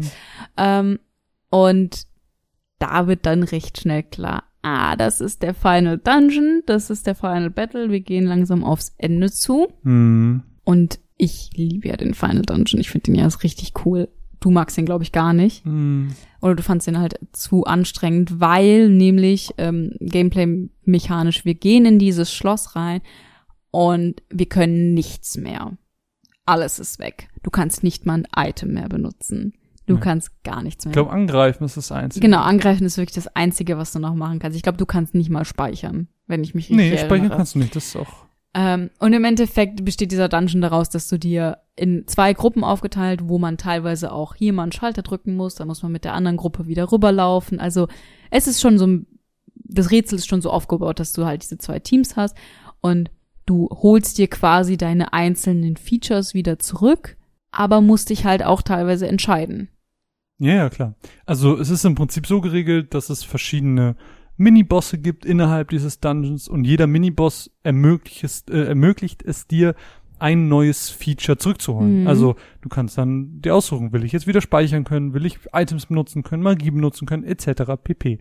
Also das ist einem wirklich selbst überlassen und dementsprechend ähm, kann man auch früher oder später zum finalen Boss hingehen, abhängig davon, wie man sich zutraut, noch mehr Bosse zu Mhm. schaffen und ähm, Man wie kann- man glaubt, wie, man, wie viele Feature man, äh, Ja. Features man braucht. Man kann nicht nur die Features holen, sondern auch alle GF aus dem Spiel. Ja, tatsächlich. Quasi Also alle, die man Dungeon. drawn konnte, nicht alle. Genau. alle. Genau. Also du kannst dir nicht einen Doom Train holen, nee, du durch kannst Items nicht die. Secret-Geschichten Genau. holen, sondern halt alle, die du vielleicht irgendwie verpasst hast. Die Genau. kannst du dir in dem Moment dann noch holen, sozusagen. Was ich zwar ein bisschen billow finde, weil hast Ja. halt quasi nochmal eine zweite Chance, aber naja, egal. Genau, und dann geht es einfach auch schon zum Final Boss, der Boah. ziemlich abgefahren ist. ziemlich abgefahren. Viel Time Travel involviert und ich glaube, das Absurdeste an diesem ähm, mehrstufigen Bosskampf ist, dass zwischenzeitlich aus Squalls Geist eine eigene GF entsteht, die Griefer heißt. Mhm. Ähm, und im Prinzip dieses Löwensymbol, was du eben schon erwähnt hattest, was er am, ähm, an seinem Schwert hat und ich glaube auch irgendwie An seinem Ring. An seinem Ring und nicht auch auf den Klamotten, I don't know. Ja, das Er auch. steht auf jeden Fall auf dieses Löwensymbol, ziemlich krass. Und äh, da, aus diesem Symbol raus äh, schafft sie dann im Prinzip eine eigene GF, gegen die wir auch noch kämpfen müssen. Und das ist schon ziemlich crazy. Ja, wo man sich halt auch so denkt, so, warum genau? Was hat das jetzt für eine Bedeutung? Also es war schon krass in dem Moment. Da habe ich mir schon gedacht, so, hat das jetzt irgendeine tiefergehende Bedeutung? Es ist wahrscheinlich irgendwie so ein bisschen diese Beziehung, ne? Weil Mhm. im Prinzip Artemisia und Renoir ja verbunden sind und Renoir und Squall ja auch wieder eine Verbindung Ja. miteinander teilen, wird das wahrscheinlich so ein bisschen der Weg gewesen sein, warum diese GF auf einmal das, diese Form annimmt. Ja, genau. Und in diesem mehrstufigen Bossfight landen wir halt am Ende in irgendeiner Space Area, wo wir dann ähm, Artemisia das letzte Mal wirklich besiegen Mhm. Und dann die Zeit quasi in ihre ursprüngliche Form zurückkehrt. Und dann wird's ja erst richtig abgefuckt. Ich blick da nicht mehr durch. Also Squall landet dann gemeinsam mit einer sehr besiegten und schwachen Artemisia in diesen Ruinen des Waisenhauses. Und dann ist quasi der Moment, weil das ja das Waisenhaus ist, wo Edea da auch ist. Ja, genau, aber man muss dazu sagen, dass das ähm, die Ruinen des Waisenhauses sind, als Squall ein Kind war. Also Genau, das ist genau, tatsächlich, genau. sie sind quasi in der Zeit zurückgereist. So muss Genau. man das, glaube ich, sagen. Genau, und dann ist da halt nämlich auch eine etwas jüngere Edea, die ja dann als die Ziehmutter da war. Genau. Und das ist der Moment, wo Artemisia die Kräfte auf Edea bringt. Und so beginnt quasi die Geschichte wieder von vorne. Ja. Und es, ist, es gibt sogar diesen Moment, wo Squall als Kind Squall als Erwachsenen sieht, Ja. sozusagen, und sie sogar miteinander sprechen, glaube ich. Und Ja. Du bist, es ist quasi ein Bootstrap-Paradox, so, es gibt keinen Ursprung, so. Oh, das hast du doch jetzt gelernt aus Dark. Ich, ich wollte auch schon sagen, so Final Fantasy 8 ist so ein bisschen, wenn ihr Dark mögt, so, dann ist vielleicht Final Fantasy 8 das Richtige. Ja, also Squall löst quasi aus, dass diese Geschichte eigentlich überhaupt erst stattfindet und deswegen ist es ein Time Loop, es wird immer wieder so passieren. Ja. Und da, da, da gibt's auch keinen raus. Also im Prinzip ist es dann, geht's weiter, dass Squall diese Zeit verlässt und in so einer wüstenähnlichen Region aufwacht und da versucht er eben Renoir zu finden. Und ich meine, sie haben ja vorher gesagt, wenn wir uns jemals aus den Augen, verlieren, dann denken wir an diese Blumenwiese. Also versucht er sich zu konzentrieren, versucht an Renoir zu denken. Und Renoir dringt in diese komprimierte Welt ein, in der sich Squall gerade befindet, durch, I don't know, ihre Hexenkräfte jetzt, wahrscheinlich und findet dort eben diesen bewusstlosen Squall und rettet ihn und, und das Spiel ist vorbei, alles ist gut und man sieht noch einen kleinen Epilog. Genau, der Epilog ist, besteht so ein bisschen aus Xell, der mit so einer Videokamera rumspielt Mhm. und halt irgendwie alle Leute filmt, so ein bisschen cheesy 90s-mäßig. Und ja, da sieht man dann, wie sie dann im Bellum Garden sind und irgendwie das Fest, was sie die ganze Zeit organisieren wollten, endlich irgendwie haben und alles Hey, ist wir haben die Hexe gut. getötet. Genau, Cypher ist dann auch wieder äh, unterwegs mit Fujin und Raijin und ist dann glücklich, weil er quasi endlich akzeptiert hat, dass er kein Söldner sein muss und endlich Frieden mit sich selbst gefunden hat. Und dann hast du bis zu dem Zeitpunkt nicht so richtig gesehen, was mit Squall passiert ist Mhm. oder was mit Renoir passiert ist. Und dann gibt's halt dieses, diese Szene ganz am Ende, wo eben Squall draußen auf dem Balkon steht und dann geht Renoir zu ihm und dann schwenkt so die Kamera und man sieht, dass er es tatsächlich ist und dann gibt's einen kleinen Kussi und dann, und dann schwenkt die Kamera weg und man bekommt den Eindruck, Friede, Freude, Eierkuchen. Aber Böse ist, ist Friede, Freude, Eierkuchen. Das Böse ist besiegt und alle sind glücklich und Squall kann endlich zu seinen Gefühlen stehen. Und er hat sogar gelächelt am Ende. Das erste Mal wahrscheinlich Ich glaube, das erste Mal in seinem Leben. in seinem kompletten. Wirklich, wirklich. Und das ist tatsächlich ein ganz süßes Ende, aber es ist dann halt natürlich so ein bisschen die Frage offen, wenn es ein Time Loop ist, muss es nicht theoretisch einfach weitergehen und nochmal passieren irgendwann? In der, in der Realität von dem kleinen Squall auf jeden Fall. Der wird Ja. genau dasselbe nochmal erleben. Richtig. Und es wird loopen und loopen und loopen. Und das ist, ah, das macht es halt ein bisschen schwierig, ne? Also einerseits, klar, ich finde es richtig cool, dass dieser Loop stattgefunden hat, weil es nochmal so ein zusätzlicher Twist einfach war, ähm, den ich nicht erwartet habe, äh, dass, dass das einfach einen Loop ergibt am Ende. Aber ich weiß nicht, ich bin so hin und her gerissen, was die Geschichte angeht. Einerseits super cool, ähm, weil ich dieses Thema vom Time Travel immer cool finde, aber andererseits haben sie es auch echt kompliziert umgesetzt. Die Charaktere sind okay, aber die sind jetzt nicht so mega krass, dass du jetzt sagst, ich lasse mir jetzt ein Tattoo vor den Stechen, um es mal übertrieben ausgedrückt zu sagen. ja. Aber Ähm. wollen wir so diesen Meinungspart ein bisschen nach hinten verlegen oder wollen wir das jetzt gerade eben Ja, ich wollte, also das Ding ist, äh, wir kommen zwar später noch zu dem Meinungspart, aber das gerade mit dem Time Travel, das ist ja alles nochmal ja, ähm, recht, das ein bisschen zu Spoiler. deswegen ich hier so ein Mini-Fazit einfach für die Ja. für die Leute ziehen wollte, die ähm, gerade Spoiler haben. Also, um auch kurz meine Meinung dazu zu geben, ähm, dieses ganze Time-Travel-Thema ist das, was ich am Spiel geil finde. Also ich liebe Ja, sowas ja sowieso. Und es kann auch gerne abgedreht sein. Das gehört ihm ja auch so dazu. aber glaubst du nicht auch, dass es ein bisschen drüber ist, ein bisschen zu viel? Nee, ich glaube nicht.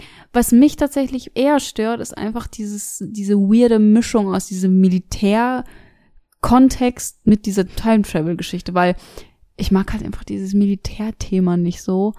Und da war es halt irgendwie so mh, Ja, so gerade so harte dieses Mischung so. gerade so dieses alles, was nach CD1 passiert mit ähm, Squall ist auf einmal der wichtigste Charakter der Welt. Das ergibt halt keinen Sinn und das Spiel erklärt es auch nicht. Also es gibt nie den Punkt, wo es jetzt ist, naja, er ist der Chosen One, er ist irgendwie aus einer Legende oder so. Weißt du, auch, Ja, ja. auch nur so ein Videospielgrund, der mir irgendwie Legitimation gibt, aber sie machen ihn einfach zum wichtigsten Charakter dieser Welt, ohne jeden ersichtlichen Grund. Und wenn es von Anfang an so gewesen wäre, cool, aber das war halt so mittendrin, es hat keinen Sinn ergeben. Es gibt Mhm. zwar diese Squall ist eigentlich nur tot Theorie, aber auch diese Theorie ist nur eine Theorie, die schon offiziell dementiert wurde. Kommen wir später noch zu. Kommen wir später noch mal ein bisschen zu. Aber weißt du, das ist auch so eine Sache, die mich ganz stark an diesem Spiel einfach stört. Weil es einfach so wenig erklärend Mhm, ist. Das stimmt. Es ist sehr viel nicht selbsterklärend und es sind sehr viele verschiedene Völker, die alle irgendwie was gegeneinander haben, aber man weiß eigentlich gar nicht so richtig warum, weil das sind halt so Krieggründe, ja, wir mögen uns halt nicht, weil wir Mhm. sind anders so. Und das hat mich halt so ein bisschen gestört. Und da fand ich halt den Aspekt so, diese Hexe aus der Zukunft mit gewissen Beweggründen, die halt möchte, dass alles irgendwie gleich ist. Das finde ich schon ziemlich cool. Ja. Also es wurde schon Und- besser, nachdem, nach CD1 wurde es auch weniger Krieg und mehr stimmt, Hexe das und stimmt. Time Travel. Das war dann schon, der, der Wechsel war gut. Das finde ich auch. Aber ähm, lass uns damit doch so ein bisschen den Spoiler-Part abschließen. Lass uns zur Trivia kommen und äh, fangen mit spoilerhafter Trivia an und machen dann, ähm, geben euch Bescheid, wenn es mit nicht spoilerhafter Trivia auch weitergeht. Ich würde sagen, ich fange einfach mal an. Ich habe ein paar spoilerhafte Dinge. Äh, zumindest habe ich mir ein paar als spoilerhafte markiert und ich hoffe, dass die anderen nicht spoilerhaft sind. Fangen wir doch einfach mal mit dem an, was ich als erstes habe, und zwar geht es um CD3. Also ähm, eigentlich sollte Adele ähm, der Endboss auf CD3 sein, weil ähm, dann der Tradition gefolgt worden wäre, dass am Ende jeder CD bei Final Fantasy VIII ein Kampf gegen eine Hexe stattgefunden hätte. Uh, cool. Aber so nicht. oh, schade. Also ein, ein Fun Fact in einem fast Fun Fact. No. Das war dein Fact? Ja, du bist dran. Okay.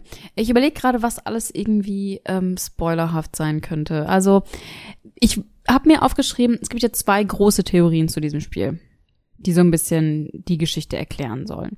Zum einen die Squall ist eigentlich Todgeschichte und die Renoir ist eigentlich Artemisia-Geschichte. Hm. Beide von Square Enix dementiert. Ja. ähm, ich finde sie aber trotzdem spannend. Und ich würde sie gerne mal anreißen. Ich würde sagen, das ist auch Spoiler-Territorium, oder?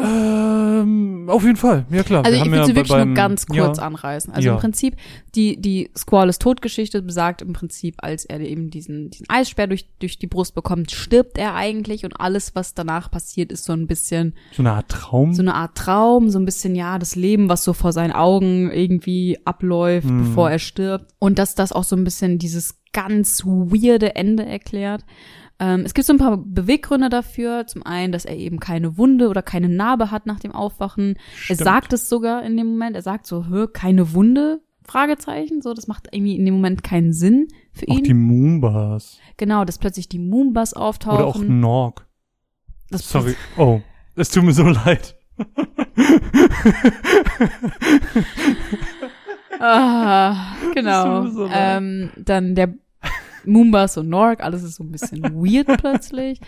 Ähm, was aber meiner Meinung nach auch nicht wirklich ein Grund ist, weil Final Fantasy ist sehr bekannt dafür, plötzlich weirde Sachen reinzuschmeißen und es ist, es wundert mich nicht, dass da Aber- plötzlich so humanoide Löwen rumlaufen. Aber hast du schon mal gesehen, dass irgendwo auf einmal eine neue Rasse es ist, es ist schon auf jeden Fall ein harter Cut, so, aber naja. Weil, weil in anderen Spielen, klar, du hast auch mal eine andere Rasse gesehen, aber dann wusstest du immer schon, dass es andere Rassen auf dieser Welt gibt. Das weißt du, es stimmt, wurde irgendwie stimmt. kommuniziert, sei es jetzt durch ein Bild, eine Konversation oder weil tatsächlich irgendwo eine andere Rasse Genau. rumgelaufen ist. Und was auf jeden Fall auch ein Grund ist, der uns ja auch krass aufgefallen ist, plötzlich dreht sich alles um Squall.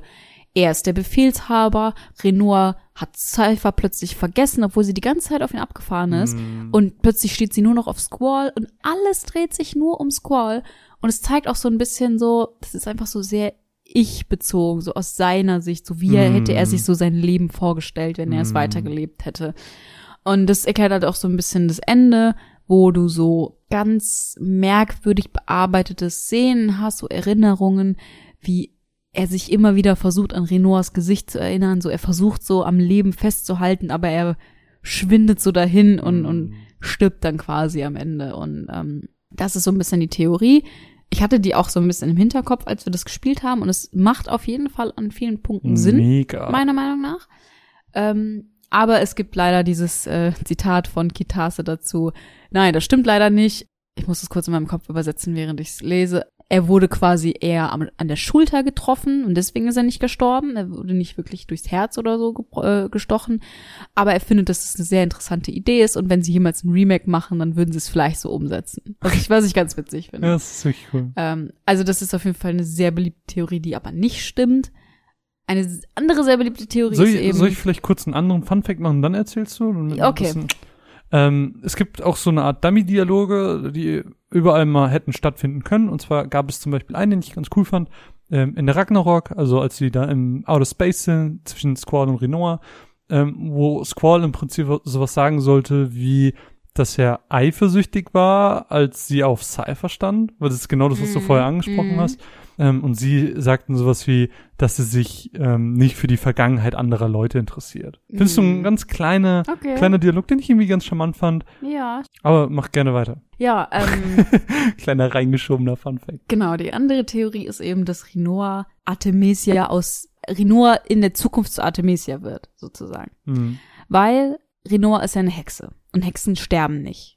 Sterben nicht, solange sie ihre Kräfte behalten. Und wenn sie die Kräfte an jemand anderen weitergeben, dann können sie theoretisch sterben. Mhm. Aber theoretisch ist sie unsterblich. Squall, der er ihr, ihr geschworen hat, dass er ihr Hexenritter ist, ist aber natürlich ein ganz normaler Dude, der irgendwann stirbt. Und die Theorie besagt jetzt im Prinzip, dass sie mit diesem Tod von Squall nicht klarkommt und einfach möchte, dass möchte sich quasi daran festhalten, möchte ihn zurückholen und komprimiert die Zeit, damit er auch unsterblich ist. Mhm. Weil äh, Gegenwart, Zukunft, Vergangenheit ist eins, keiner muss sterben und sie kann quasi für immer und ewig mit ihm zusammen sein.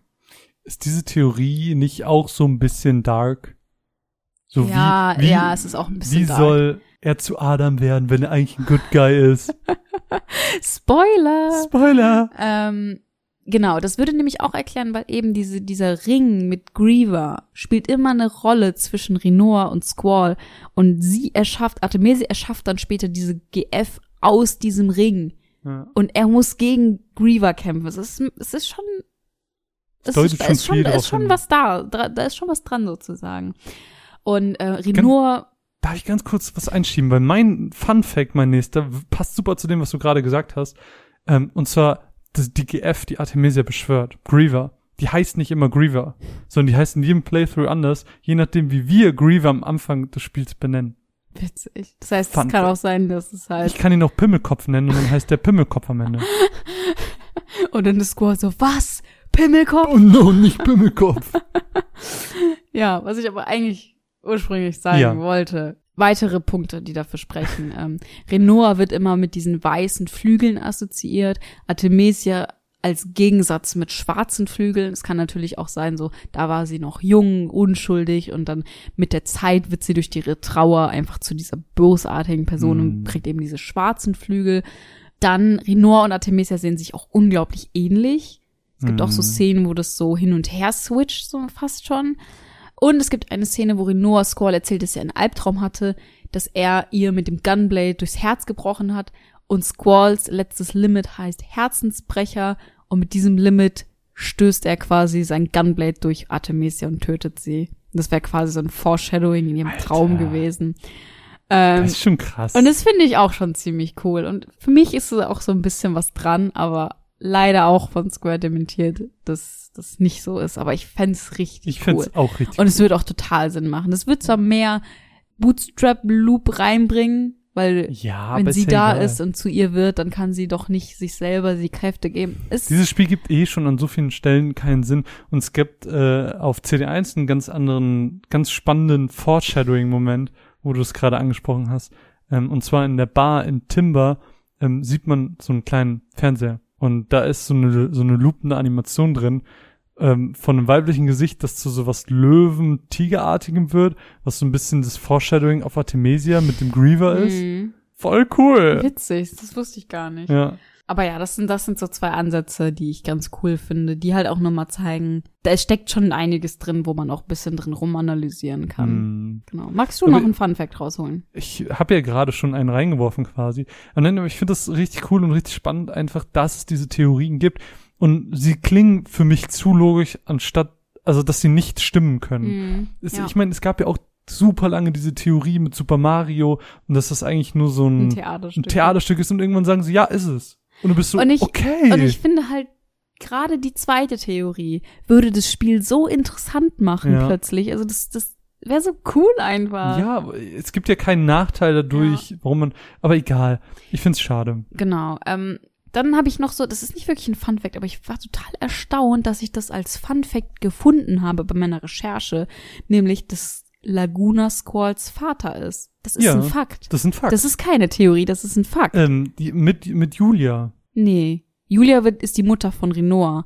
Mit Rain. Rain ist die Mutter von Squall. Warte. Er läuft gerade zum Bücherregal und holt das Final Fantasy Ultimania Buch raus. Wie so ein richtiger Nerd. So, Moment. Richtiger Kack- Fact Weil ich habe das auch heute gesehen, weil hier ist ein Stammbaum drin. Aber das macht keinen Sinn, weil Julia ist die Mutter von Renoir und dann wären Renoir ein und Fakt? Squall wären dann Ich weiß- Bruder und Schwester. Das wäre schön lass mich, das ekelhaft. mal, lass mich das mal nach. Vielleicht hast du auch recht, aber ich möchte es kurz verifizieren mit unserem Fact check. Fact check. Wo war denn jetzt dieser Stammbaum? War der? Aber so oder so, während du das suchst, Ja. ähm, rede ich mal kurz weiter. So oder so ist es auf jeden Fall.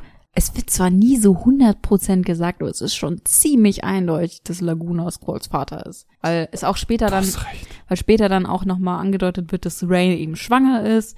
Rain ist aber leider schon tot in der Gegenwart, was dann auch Squall natürlich zu einem Waisen macht, weil Laguna war ja auch ziemlich lange verschollen.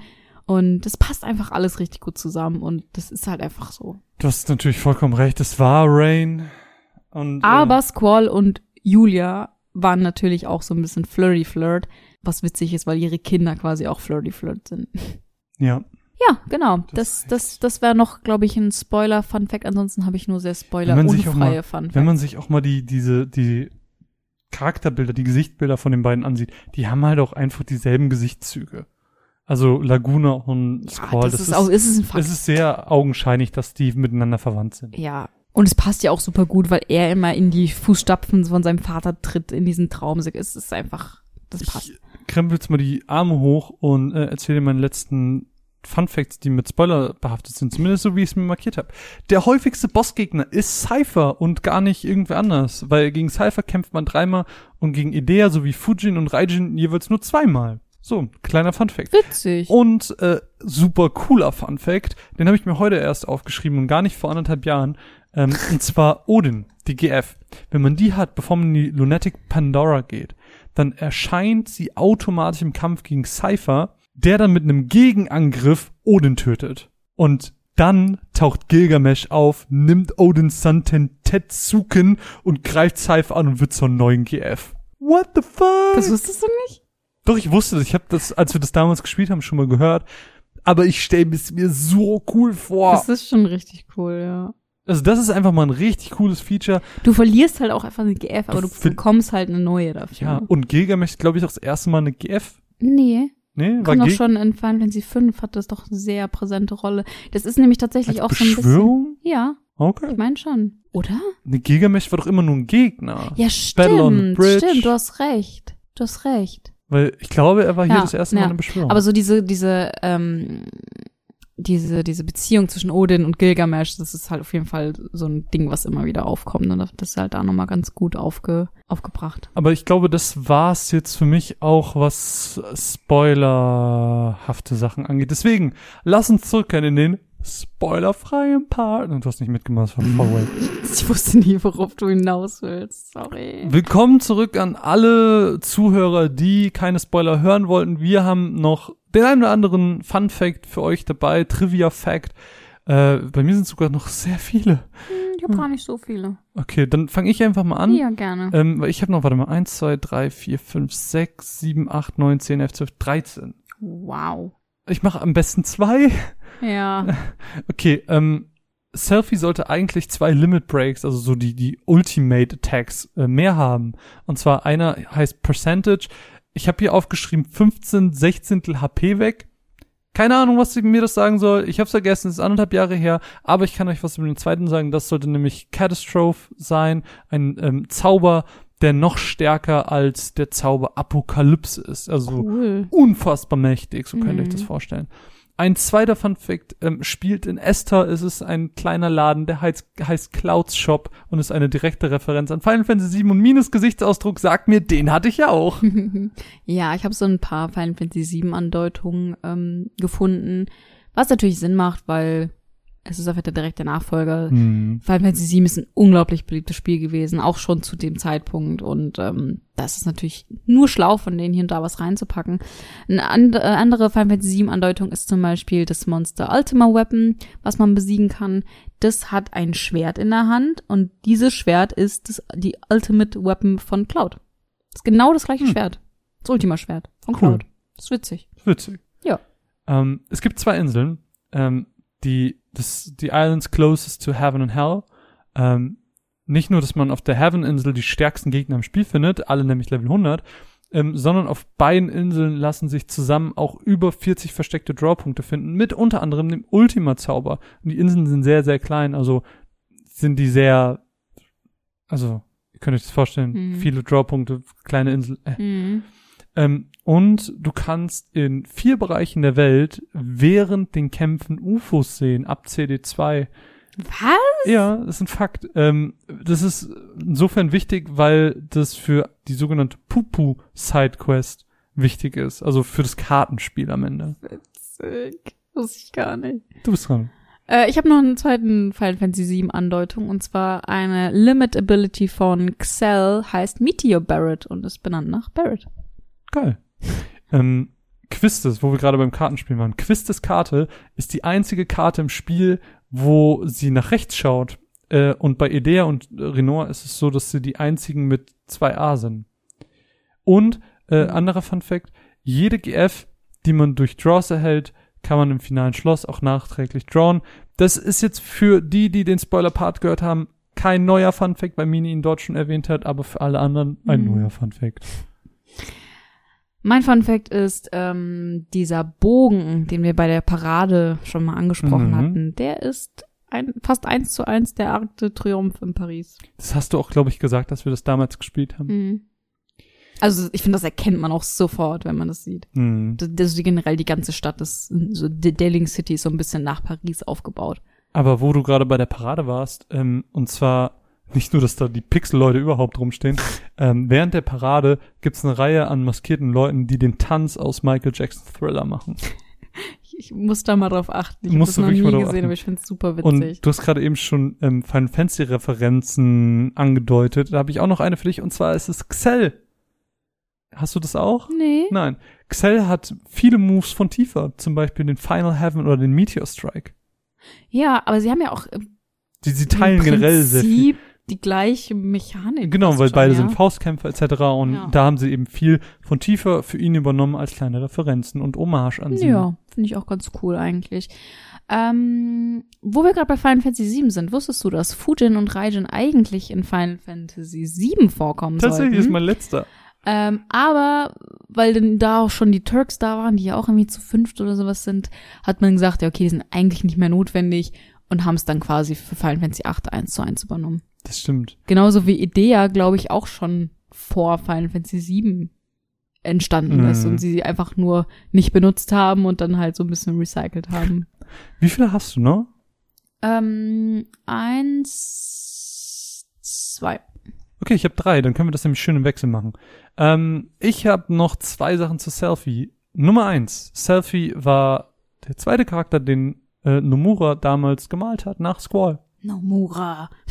Finde ich ganz witzig, weil Selfie so random wirkt. Ich hätte jetzt Mhm. eher an Rinoir oder an Adele gedacht, Das stimmt. aber Selfie ist so sehr random. Ich finde auch, sie hat auch nicht wirklich ein besonderes Character-Design. Sie hat Ja. einfach nur so cute. Wobei ihre Haare, so diese, diese Welle Ja. unten, die ist schon, die ist schon witzig. Aber egal. Ja. Dein Fun Fact. Äh, apropos Character Design. Squalls Character Design war, ist inspiriert vom Schauspieler River Phoenix, der Hm. kleine Bruder von, Von nee, der große Bruder von Joaquin, Joaquin, Joaquin. Joaquin Phoenix. Ähm, und das spiegelt sich darin wieder, dass die den gleichen Geburtstag haben.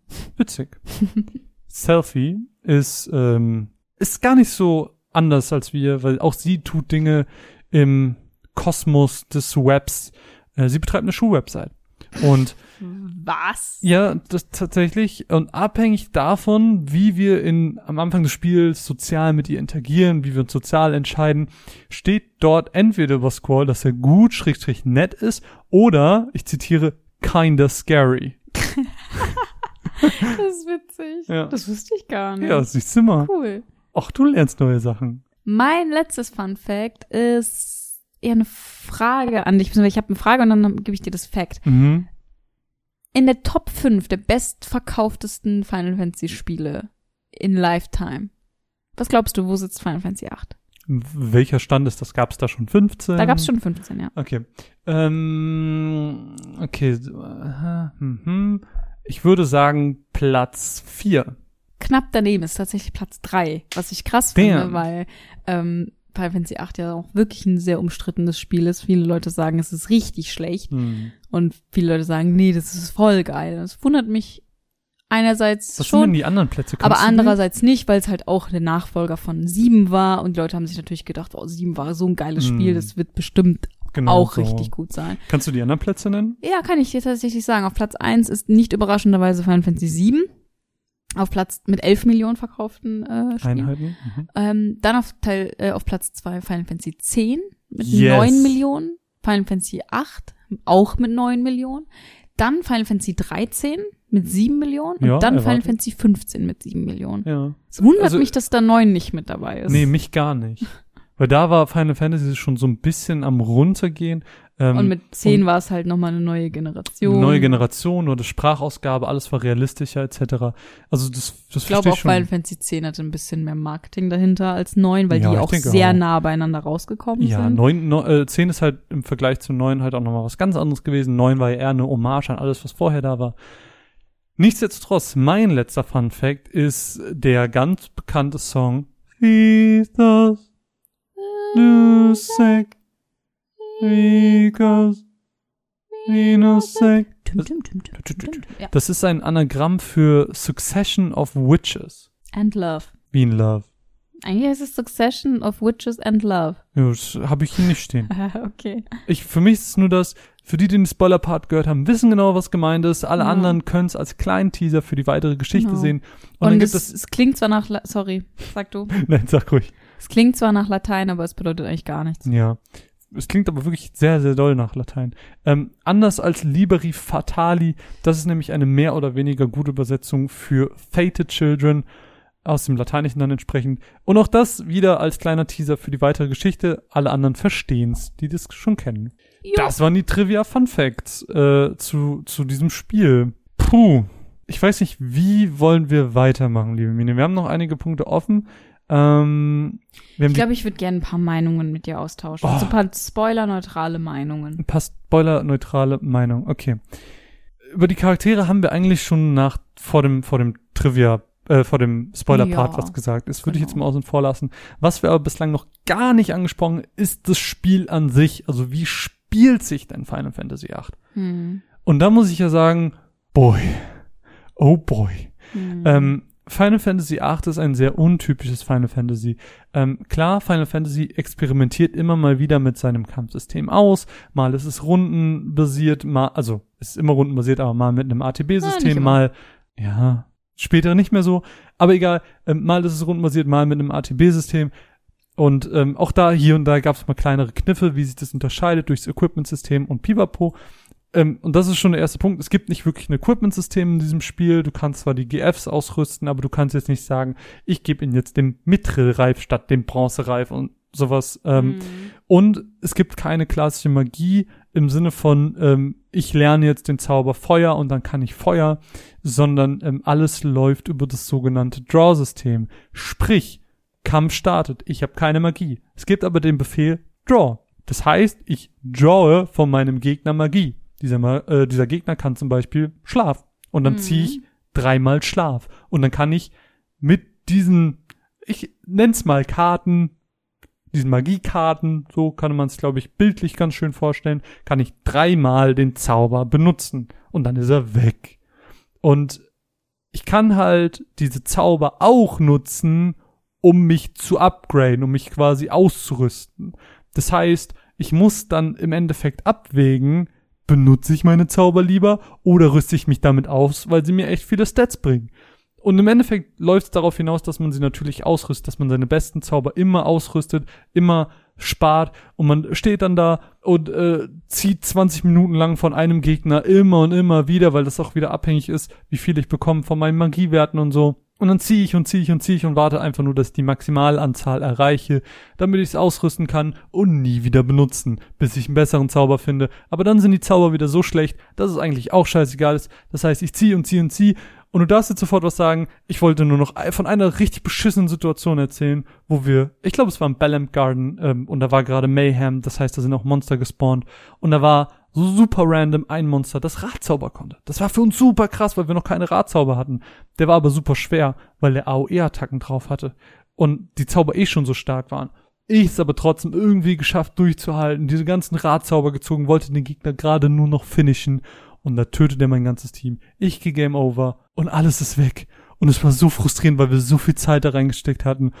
Und ich gehe wieder dahin und dieser Gegner taucht nicht mehr auf, beziehungsweise nur noch in seiner schwächeren Form, wo er die normalen Zauber kann, was uns nichts gebracht hat. Und ich hasse dieses Kampfsystem.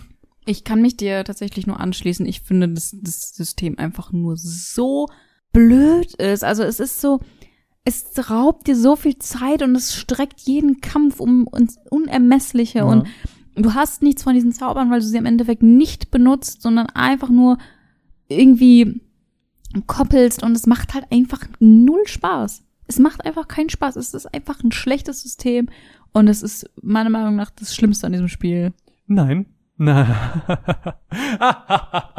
Okay, jetzt dreht er Lass mich dir von dem Schlimmsten in diesem Spiel erzählen. Denn das Straw-System hat schon seine Schwächen. Äh, Man kann es irgendwo vielleicht gut reden.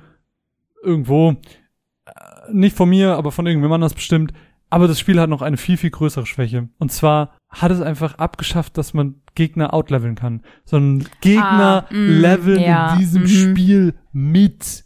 Was ist das für eine Scheiße? Das heißt, der Final Boss wird schwerer, je stärker ich bin Hm, das ist richtig dumm. dann hat er vielleicht äh, Zahlenbeispiel, ausgedachtes, fiktives. Endboss hat, wenn ich Level 1 wäre, 100.000 HP. Wenn ich aber Level 90 bin, hat er 5 Millionen. Ja. Plus, du kannst dich nie an einen Guide richten. Du kannst nie gucken, ah, der hat jetzt noch, ich habe dem ungefähr 6000 Schaden gemacht, der müsste jetzt noch 10.000 haben. Nö. Du weißt nie, wie viel er hat, so. Und es ist halt einfach richtig scheiße. Ich bin ein Typ, der levelt so gern. Ich grinde für mein Leben gerne, einfach damit ich dann alle anderen Gegner one-hitten kann. Ich finde das geil. Mir gibt es eine gewisse Art der Befriedigung und ein, ein gewisses Machtgefühl. Ähm, und ich habe eine Möglichkeit, mir diese Macht im Spiel selber zu erarbeiten. Und das mag ich. Das mag ich sehr an JRPGs und an Final Fantasy. Ähm, und dieses Spiel nimmt mir diese Möglichkeit und steckt mir einfach noch ein Draw-System oben drauf und, und es ist einfach spielerisch einfach Mhm. ganz, ganz große Grütze. Ja, muss ich tatsächlich zustimmen. Also das Kämpfen, das Spielen an sich macht einfach keinen Spaß. Es macht einfach keinen Spaß. Und ich blick da auch bis heute nicht mehr durch. Deswegen habe ich diese ganze Koppelgeschichte dir überlassen. Aber 100 Prozent. Du warst immer so, okay, hier 10 Minuten. Weil mich das einfach nur stresst und ich denke mir nur so, warum macht ihr es so kompliziert? Also ich finde es einerseits cool, dass du halt auch wieder dieses, so ein bisschen wie bei Final Fantasy VI, dass du halt von den GF gewisse Dinge lernst und dann hast du sie halt und dann machst du wieder einen anderen. Das ist ja auch irgendwo okay. Aber diese ganze andere Geschichte, sorry, no. ja, Macht einfach keinen Spaß. Das, das hat mich auch so mies abgefuckt. Aber haben dir denn mindestens die Sidequests und die Minigames in diesem Spiel ein bisschen mehr Spaß gemacht? Wie stehst du dazu? Ich bin ja ein großer Fan von Triple Triad. No. Ich, ich mag das einfach. ähm, ich mochte auch Tetra Master 9 immer ganz gerne. Ähm, das macht einfach Spaß. Ähm, auch wenn ich da nie so wirklich gut drin war, sondern einfach random Dinge passiert sind. Ich bin so, ich hatte doch eine höhere Zahl als er. Warum hat er mich jetzt getötet? Ich verstehe es ja, nicht. eben. Ähm, genau, aber Sidequest finde ich tatsächlich gibt's einige coole. Also es gibt jetzt zum Beispiel diese, diese ähm, Bahamut-Quest, diese, diese Insel, wo du Bahamut holen Wo kannst. du dann nicht laufen darfst, Genau, während das genau. Licht ist. Ähm, Und wir haben hundertmal probiert, Bahamut zu besiegen, bis wir dann von dann gezogen sind und es nicht geschafft haben. Ja, oder so Doom Train und es gibt ja so ein paar GF, die man sich noch abholen kann, das finde ich ganz cool. Hm. Ähm, dann gibt's noch so eine ganz secret Mission, wo du so, ein, so eine Stimme in so einem Wald hast und dann führt die dich irgendwie quer über den ganzen Glob. Ich weiß doch auch nicht. Ähm, dann hier mit dem, wie heißt nochmal die beste Waffe von Squall? Oh, I don't know. Ähm, auch irgendwas mit Heart, ich, ich weiß weiß es nicht mehr. Aber ich weiß, dass man die auf Löwenherz? CD1 kriegen kann, by the way. Ja, kann sein. Ähm, Die kann man auf CD1 kriegen. Genau, das? und das finde ich halt auch zum Beispiel auch cool. Aber woher soll man sowas wissen? Ja. Hm. Also Sidequests, Minigames waren okay, waren ein paar gute Sachen dabei. Nicht so ultra unnötig und nervig wie bei Final Fantasy VII zum Beispiel. Skifahren. Ähm, Ja, aber, aber wenn du an dieses mit dem Zug denkst das war unnötig und, und dumm. das Schlimmste überhaupt, das habe ich mir sogar in meinen Notizen aufgeschrieben, das schlimmste Minigame im kompletten Spiel ist dieser Kampf äh, gegen den Drachen. Also es gibt so eine Szene mit Laguna, wo man ihn spielt in der Vergangenheit. Oh Gott. Und da hast muss man recht. im Prinzip so einen Film drehen. Und man selbst ist der Protagonist des Films und muss gegen einen Drachen kämpfen. Und die denken so, haha, das ist ein Fake-Drache, aber es ist eigentlich ein richtiger Drache. Und das Problem ist, das Minigame an sich ist gar nicht so mega schlimm, weil man eigentlich nur im richtigen Moment Dinge drücken muss. Aber es ist halt so, es hat so ein Delay und dadurch funktioniert's ganz, ganz, ganz schrecklich. Ähm, genauso bei diesem, ähm, bei diesem Bahnhofsding, äh, nicht Bahnhof, bei diesem Zug-Minispiel, Mhm. wo man die Züge koppeln muss, da muss man die richtigen Tasten im richtigen Augenblick drücken.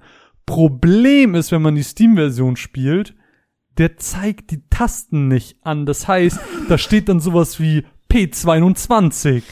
Was? Was soll ich denn jetzt drücken? Ja, und dann, war ein bisschen oh, dumm. wir, wir haben so lange rumprobiert und dann haben wir irgendwann rausgefunden, okay, was ist P22? Viereck. Okay. Und dann haben wir uns dann irgendwann alle aufgeschrieben, bis wir die dann in der richtigen Reihenfolge hatten und dann, ähm, nachdem wir das quasi übersetzt haben, Steam zu Controller, ähm, erst dann, als wir die Sprache gesprochen haben von Steam, konnten wir dieses Minigame beenden. Und das macht schon, Ja. also das macht zumindest die Steam-Version in dem Moment, äh, Hm, Das stimmt allerdings. Ansonsten habe ich gar nicht so viele Meinungen. Also wie gesagt, die Charaktere sind für mich alle ziemlich schwach. Ich habe so ein bisschen meine Favoriten natürlich. Ähm, ich mochte Laguna sehr gerne, ich mochte Elione sehr gerne. Auch Rinoa hat ihre Daseinsberechtigung, aber alle anderen, tut mir leid, sind einfach entweder langweilig oder einfach irgendwie komisch. darf ich ein bisschen vorgreifen? Klar, wir haben ja später unsere Kategorie drei Dinge, die ich gut finde, drei Dinge, die ich schlecht finde. ja. Und ich habe diese diese Vorbereitung vor anderthalb Jahren geschrieben, als wir dieses Spiel gespielt haben. Mhm. Und ich habe mir aufgeschrieben, bei positiv Charaktere alle interessant, keiner wirklich dumm. Was ist los mit dir? Ne, Ich weiß nicht, vielleicht vielleicht haben wir das während dem Spiel wirklich so wahrgenommen. Ich glaube nicht. Weil das, das habe ich schon immer gedacht. Aber jetzt jetzt gerade, als wir so drüber geredet haben, ich bin ja gerade nur am haten, ähm, aber irgendwie auch verdient, weil die Charaktere die bleiben nicht hängen, es bleiben so Traits hängen, so das ist der Character, äh, das, ist der Comic Relief von Die haben auch alle ihre Daseinsberechtigung. Es ist nicht so, es ist ja, nie so. Irvine ist schon doof, so, das Ja. kann man sagen. aber es ist nie so irgendjemand dabei, so wie Yuffie, wo du denkst, warum bist du dabei, so, weißt ja, du? Ähm, das stimmt schon, aber ich aber finde die halt, interessant ist halt so hochgegriffen. Ich finde es jetzt nicht interessant. nee, ich sind mir auch alle nicht so wirklich sympathisch, von daher, ähm, das ist halt so mein, mein Deswegen, ich glaube, ich werde diesen Punkt auch spontan zu was anderem ändern. Ja. Aber ich würde sagen, ähm, ich, ich würde gerne gerade noch mal einen kurzen Überblick machen. Jetzt haben Mhm. wir uns ein sehr ausführliches Blick, äh, äh, ausführliches Blick, äh, ausführlichen Blick über das Spiel gemacht. Ähm, aber wir betrachten ja auch in Chronicles so ein bisschen, wie entwickelt sich die Spielereihe. Ähm, Stimmt. und ich würde gerne ganz kurz noch mal so aufgreifen, was hat Final Fantasy VIII neu gemacht? Mhm. Wir befinden uns im Jahr 1999. Da ist es schon ein Meilenstein, Charaktere in Lebensgröße abzubilden. Ja, tatsächlich. Also vorher, wenn wir uns an Final Fantasy erinnern, alles kleine, fette Polygonhaufen und jetzt tatsächlich, ja, einfach wirklich realistische menschliche Proportionen und keine Sprites mehr, keine Polygonfigürchen mehr, sondern ein Anspruch an einen echten Menschen sozusagen. Ähm, was natürlich dazugehört, ähm, die Charaktere laufen nicht mehr einfach nur ineinander und verschwinden in einen Charakter, sondern das Team läuft tatsächlich mit, was Ja. für mich damals ein mindblowing war, Ja. muss ich leider äh, sagen. Was ich immer sehr, sehr, sehr in RPGs mag und schätze, ähm, ist kein Mana beziehungsweise keine MP zu benutzen. Das ist ein System, was ich immer gerne mag. Ähm, hier haben sie halt leider den Weg über das Draw-System gewählt, ähm, zu sagen, okay, du kannst Magie benutzen, aber Das ist halt eine limitierte Ressource. das ist eine limitierte Ressource. Ich finde es immer schöner, wenn es über Cooldowns geregelt ist, ähm, weil das kann man auch oft beeinflussen, so das finde ich immer schöner. Und was natürlich auch neu ist, äh, auch wenn es nicht positiv ist, ist das Mitleveln von Gegnern. Genau, das ist, glaube ich, auch so nie wieder vorgekommen. Ähm, dann haben wir natürlich auch noch, dass du kein traditionelles Kaufen von Waffen und Ausrüstung hast. Mhm.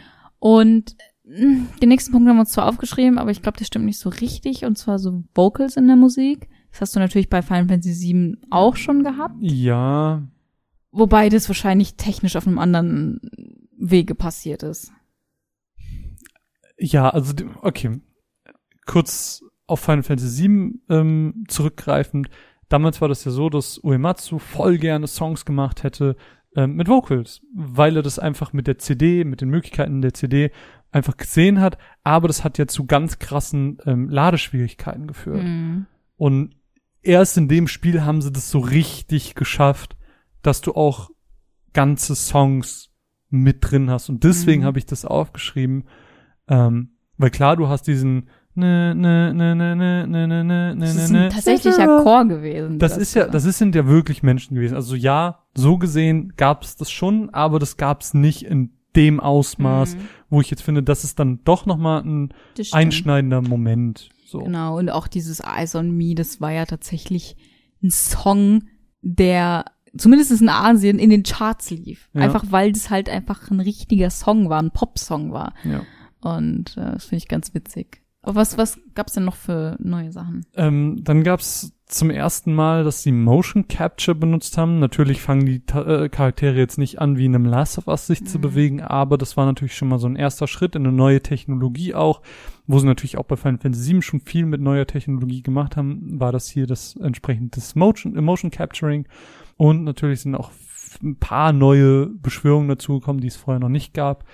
Äh, Man könnte jetzt natürlich Gilgamesh nennen, aber Gilgamesh ist natürlich auch ein wiederkehrender Charakter in der Serie.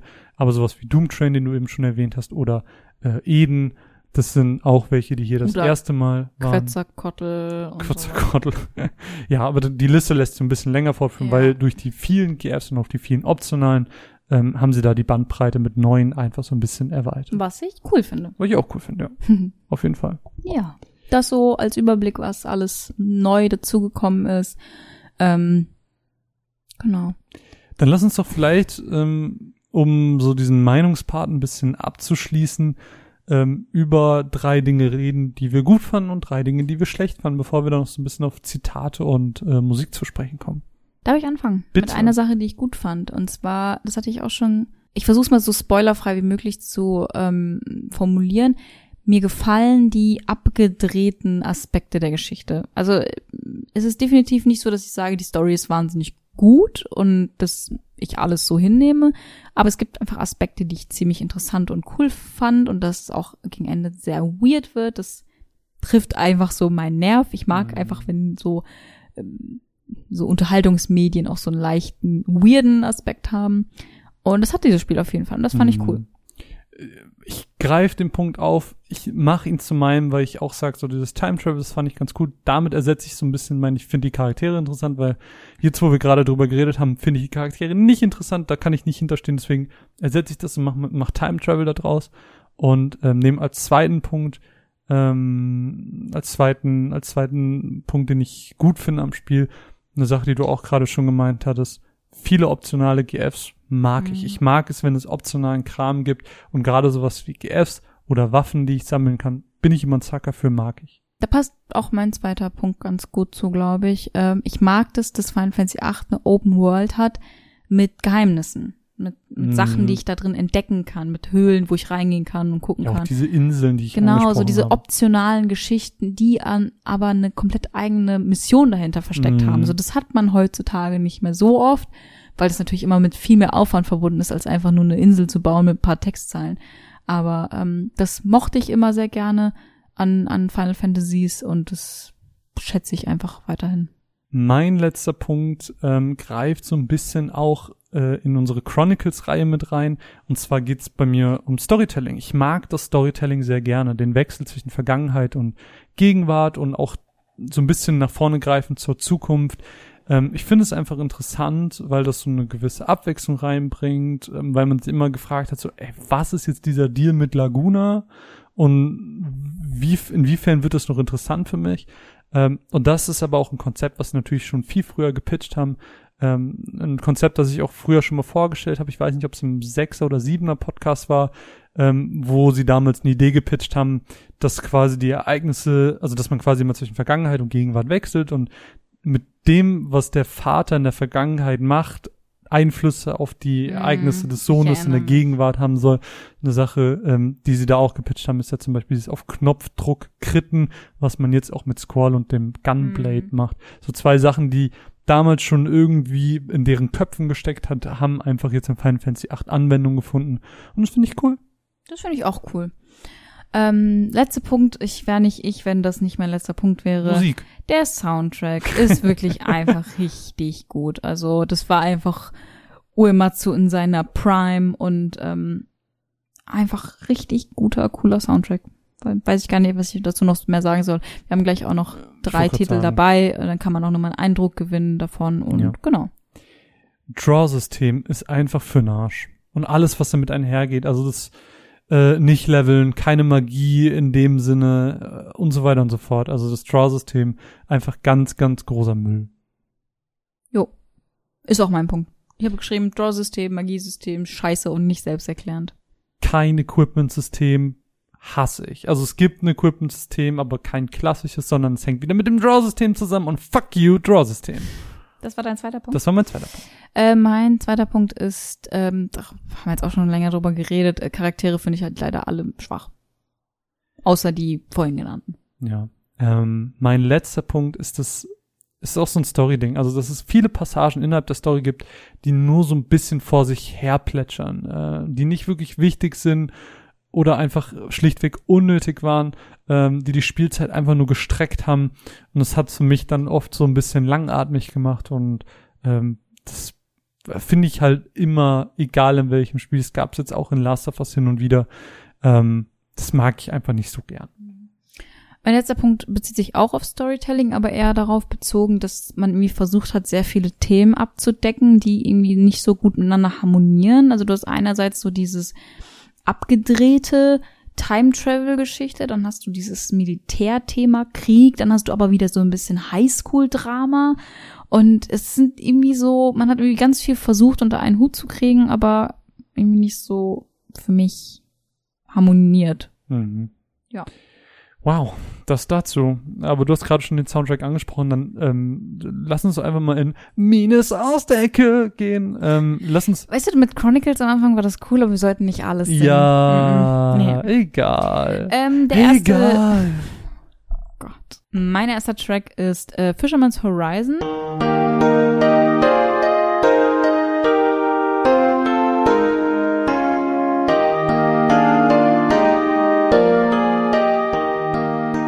Wir ja auch im Story-Part schon angesprochen. Einfach der Track, der eben in dieser Story-Passage spielt und einfach sehr schön ist, meiner Meinung nach. Der zweite Track ist ähm, The Oath.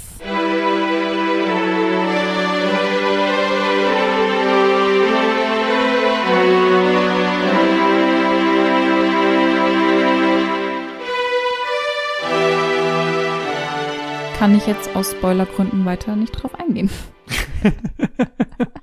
Aber auch sehr schön. Und der letzte ist Fragments of Memories.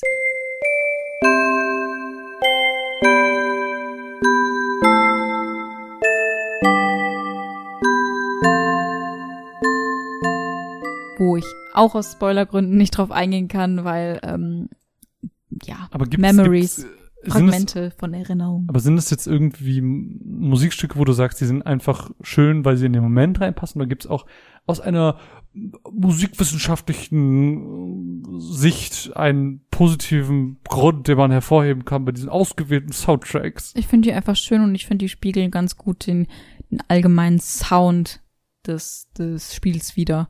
Okay. Weil klar könnte ich da jetzt auch Liberi Fatali reinmachen, aber das ist halt zu aufbrausend und das ist auch nichts, was ich jetzt so einfach hören würde. Hm, Es passt okay. in den Moment, aber ich versuche immer so ähm, Songs rauszusuchen, die man auch so gerne hört. Hm, Also quasi Playlist-Songs Genau. quasi. Dann ähm, würde ich einfach mal ganz frech das Wort ergreifen, weil das, was du mit Musik hast, habe ich ja mit Zitaten, weil ich bin da ja immer ein Sucker für. Auch ich habe drei Zitate mitgebracht, die vielleicht ein bisschen spoily sind, merke ich gerade. Aber, aber eigentlich auch nicht. Eigentlich ist es okay, weil ihr werdet sehen. Also das erste ist in Deling ein Gespräch zwischen Squall und Irvine, wo im Prinzip gesagt wird, also wo Squall dann sagt, There is no good or bad side, just two sides holding different views. Das ist halt diese ganze Kriegthematik, ne? Ja, also dieses im Krieg wird ja immer jemand als der Böse dargestellt, Mhm. aber Score sagt halt ganz einfach, naja, eigentlich sind es halt auch nur Leute, da ist Mhm. keiner böse, sondern Person A denkt halt, Hunde sind besser und Person B, Katzen sind besser. Dabei sind ganz klar Katzen besser. Das ist deine View. ähm, dann gibt's noch mit Xel äh, eine kleine Situation, die ich wirklich charmant fand, äh, nachdem sie im Trabia, Trabia Garden äh, waren und sie quasi sich an bestimmte Dinge erinnern können. um es mal so non-spoilerhaft auszudrücken, da sagt er nämlich sowas wie, I don't care if I, okay, es ist spoilerhaft. Dann lass es raus. Okay, ich nenne den zweiten Satz. What's important to me now is having the power to protect my parents in Ballum. Mhm. Das ist der zweite Teil ähm, aus diesem Zitat. Und das ist eigentlich auch der, der mir wichtig war, weil obwohl Xel eigentlich so als der Comic Relief die ganze Zeit dargestellt wird, nimmt er sich hier den Moment, um zu sagen, ich bin nicht nur Comic Relief. Ich, ich will auch beschützen und stark sein und Mhm. ich finde, das ähm, ist so eine ganz wichtige Seite an ihm, wo sich das Spiel dann eben auch mal die Zeit nimmt und die Charaktere nicht nur als eindimensional darstellt, sondern eben auch ab und zu den Raum gibt, um eben mehr als das zu sein. Das stimmt. Und ein letzter ist von Irvine, auch im Trabia Garten. Und ich lese ihn mir ganz schnell durch, aber ich glaube, er ist nicht spoilerhaft, sondern ich finde ihn eher philosophisch schön. Und zwar sagt er, There weren't many paths for me to choose. Sometimes there would only be one. From the limited possibilities I faced, the choices I made have brought me this far. That's why I value the path I chose. I want to hold true to the path that had to be taken. Das ist gerade vorgelesen wie ein Gedicht. Wunderschön. Dankeschön. Nein, einfach so dieses, manchmal hat man im Leben nicht wirklich eine Entscheidung, manchmal muss man einfach einen gewissen Weg gehen, einfach aus der Verantwortung heraus oder sonst irgendwas. Und der Weg, den ich bis heute gegangen bin, hat mich zu dem Menschen gemacht, der ich bin und dafür will ich dankbar sein, egal ob ich den Weg gehen musste oder ob ich mir den Weg aussuchen Mhm. durfte. Ja. Ich finde, das ist so eine Sache, die man, viele sprechen im Leben immer von Reue und sowas und ich finde, wir sind oft in einer Position, in der es uns gut geht. Wir zw- zwei zum Beispiel sind Leute, die einfach in einer Position, denen es sehr gut geht und auch wenn wir vielleicht nicht immer eine Wahl hatten bei bestimmten Entscheidungen, ähm, sind wir, glaube ich, sehr froh über den Weg, den wir gegangen sind, weil wir dadurch die Menschen geworden sind, Mhm. die ihr hier heute hören könnt und Ja. ähm, ich weiß nicht, ich versuche das immer sehr zu wertschätzen. Ich finde auch, ähm, man sagt ja immer so, du hast dein Schicksal in der Hand und du kannst alles erreichen, was du willst. Und ich denke mir so, nee, eigentlich nicht, nicht weil, immer, nee. weil du musst immer oder du willst auch sehr oft Rücksicht auf andere nehmen und gewisse Situationen in deinem Leben geben dir eben gewisse Dinge einfach vor und dann musst du halt einfach gucken, wie du innerhalb deiner Möglichkeiten Ja, deine eigenen Entscheidungen durchsetzen kannst. Ich habe auch jetzt so einen Tweet gesehen mit so einer Pyramide, mit Ja. Sachen, die man braucht und als Fundament halt sowas wie Essen und sowas Mhm. und ganz oben halt so Selbstverwirklichung und Ja. sowas, so als ganz zugespitztes Bedürfnis. Ja, Und die Caption war im Prinzip so, du brauchst kein Geld, um glücklich zu sein. Und dann ist so, ich brauche literally Geld, um mir Essen zu kaufen. und bei, bei jedem dieser Steps in dieser Pyramide war Ja. so, brauche ich schon Geld für, ja, Geld als Voraussetzung und sowas. Und du merkst halt so, ja, okay, irgendwie schon. Und ja. das ist auch so ein, so ein Limitator für viele einfach. Richtig, ich kann jetzt auch nicht äh, denken, meine Selbstverwirklichung ist jetzt aber, dass ich auf einem Boot lebe und äh, Podcaste. den podcaste Tag. den ganzen Tag. Ich bin der Po- ich bin das Podcast-Boot, aber wenn ich halt kein Oh, stell dir vor, wir wären das Podcast-Board. Oh Gott, ey, da habe ich dir eine Idee in den Kopf gesetzt. Yes. Äh, aber das kann ich halt auch nicht machen, wenn ich mir nicht mal ein Mittagessen leisten kann, weißt du? Ja, richtig. Es ist halt, ähm, Man- es ist ein sehr philosophisches Zitat. Find das ich gefällt auch. mir sehr gut. Dankeschön. Gefällt mir nämlich auch sehr gut. Und das ist der einzige Moment, der mir hängen geblieben ist, wo ich gesagt habe, Irvine, nicht so schlecht. Alright, der Punkt geht an dich. Der, da hast du gewonnen, Irvine. Tja, und damit enden wir auch fast schon bei diesem Podcast. Äh, es gibt jetzt nur noch die ganz große Frage, die natürlich im Raum steht. Würdest du Final Fantasy VIII weiterempfehlen? Und wenn ja, wem? Ja, würde ich, aber nur einer bestimmten Gruppe von Menschen. Nämlich, wenn du ein Grundinteresse an Final Fantasy hast und bereits andere Final Fantasies gespielt hast, die ich jetzt mal ganz objektiv besser äh, einstufen würde, dann würde ich sagen, nimm Final Fantasy 8 mit. Also es kann man schon machen, aber ich würde sagen, nicht damit anfangen, nicht wenn du von Final Fantasy nicht so wirklich überzeugt bist. Das ist kein Spiel, was dafür steht, für die Mhm. Reihe steht sozusagen. Und ähm, deswegen Final Fantasy 8 kann man mitnehmen, wenn man eh schon Bock drauf hat, wenn man eh Interesse dran hat, aber muss auf jeden Fall nicht sein. bin da auch voll bei dir. Also ich würde sagen, nein, ich empfehle es nicht weiter, ähm, sondern diese Empfehlung geht allerhöchstens an die Completionists raus, die, die alle Final Fantasy Spiele gespielt haben wollen. Klar, go ahead, spielt, weil diese Time Travel Thematik natürlich irgendwo cool ist, aber spielerisch ist es kein gutes Ding, so, das hat nicht so viel Spaß gemacht.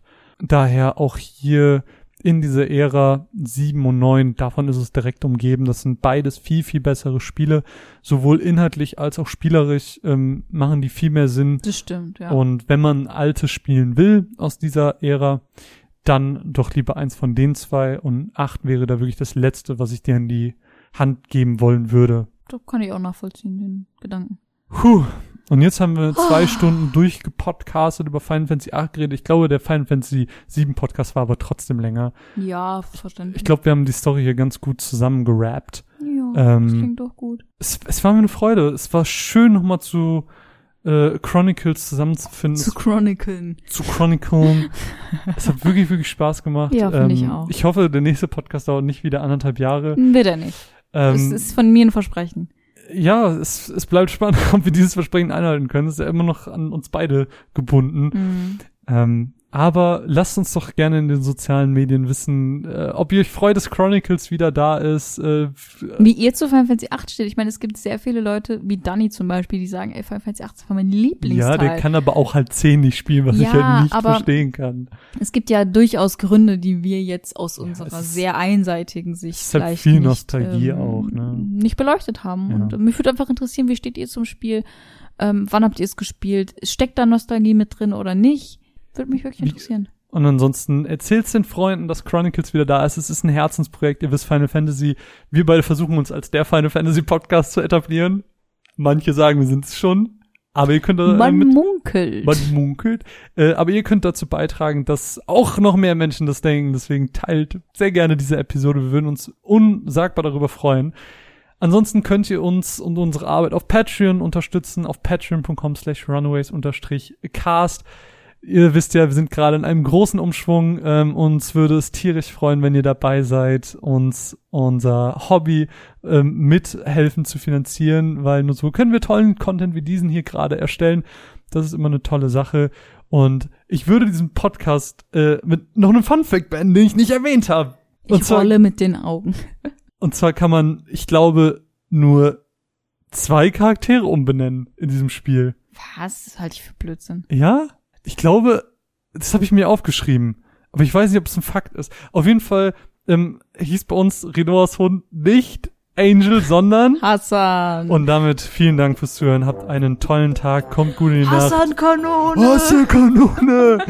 mein Name ist Marvin. An meiner Seite ist Mine. Bis bald. Tschüss. Tschüss.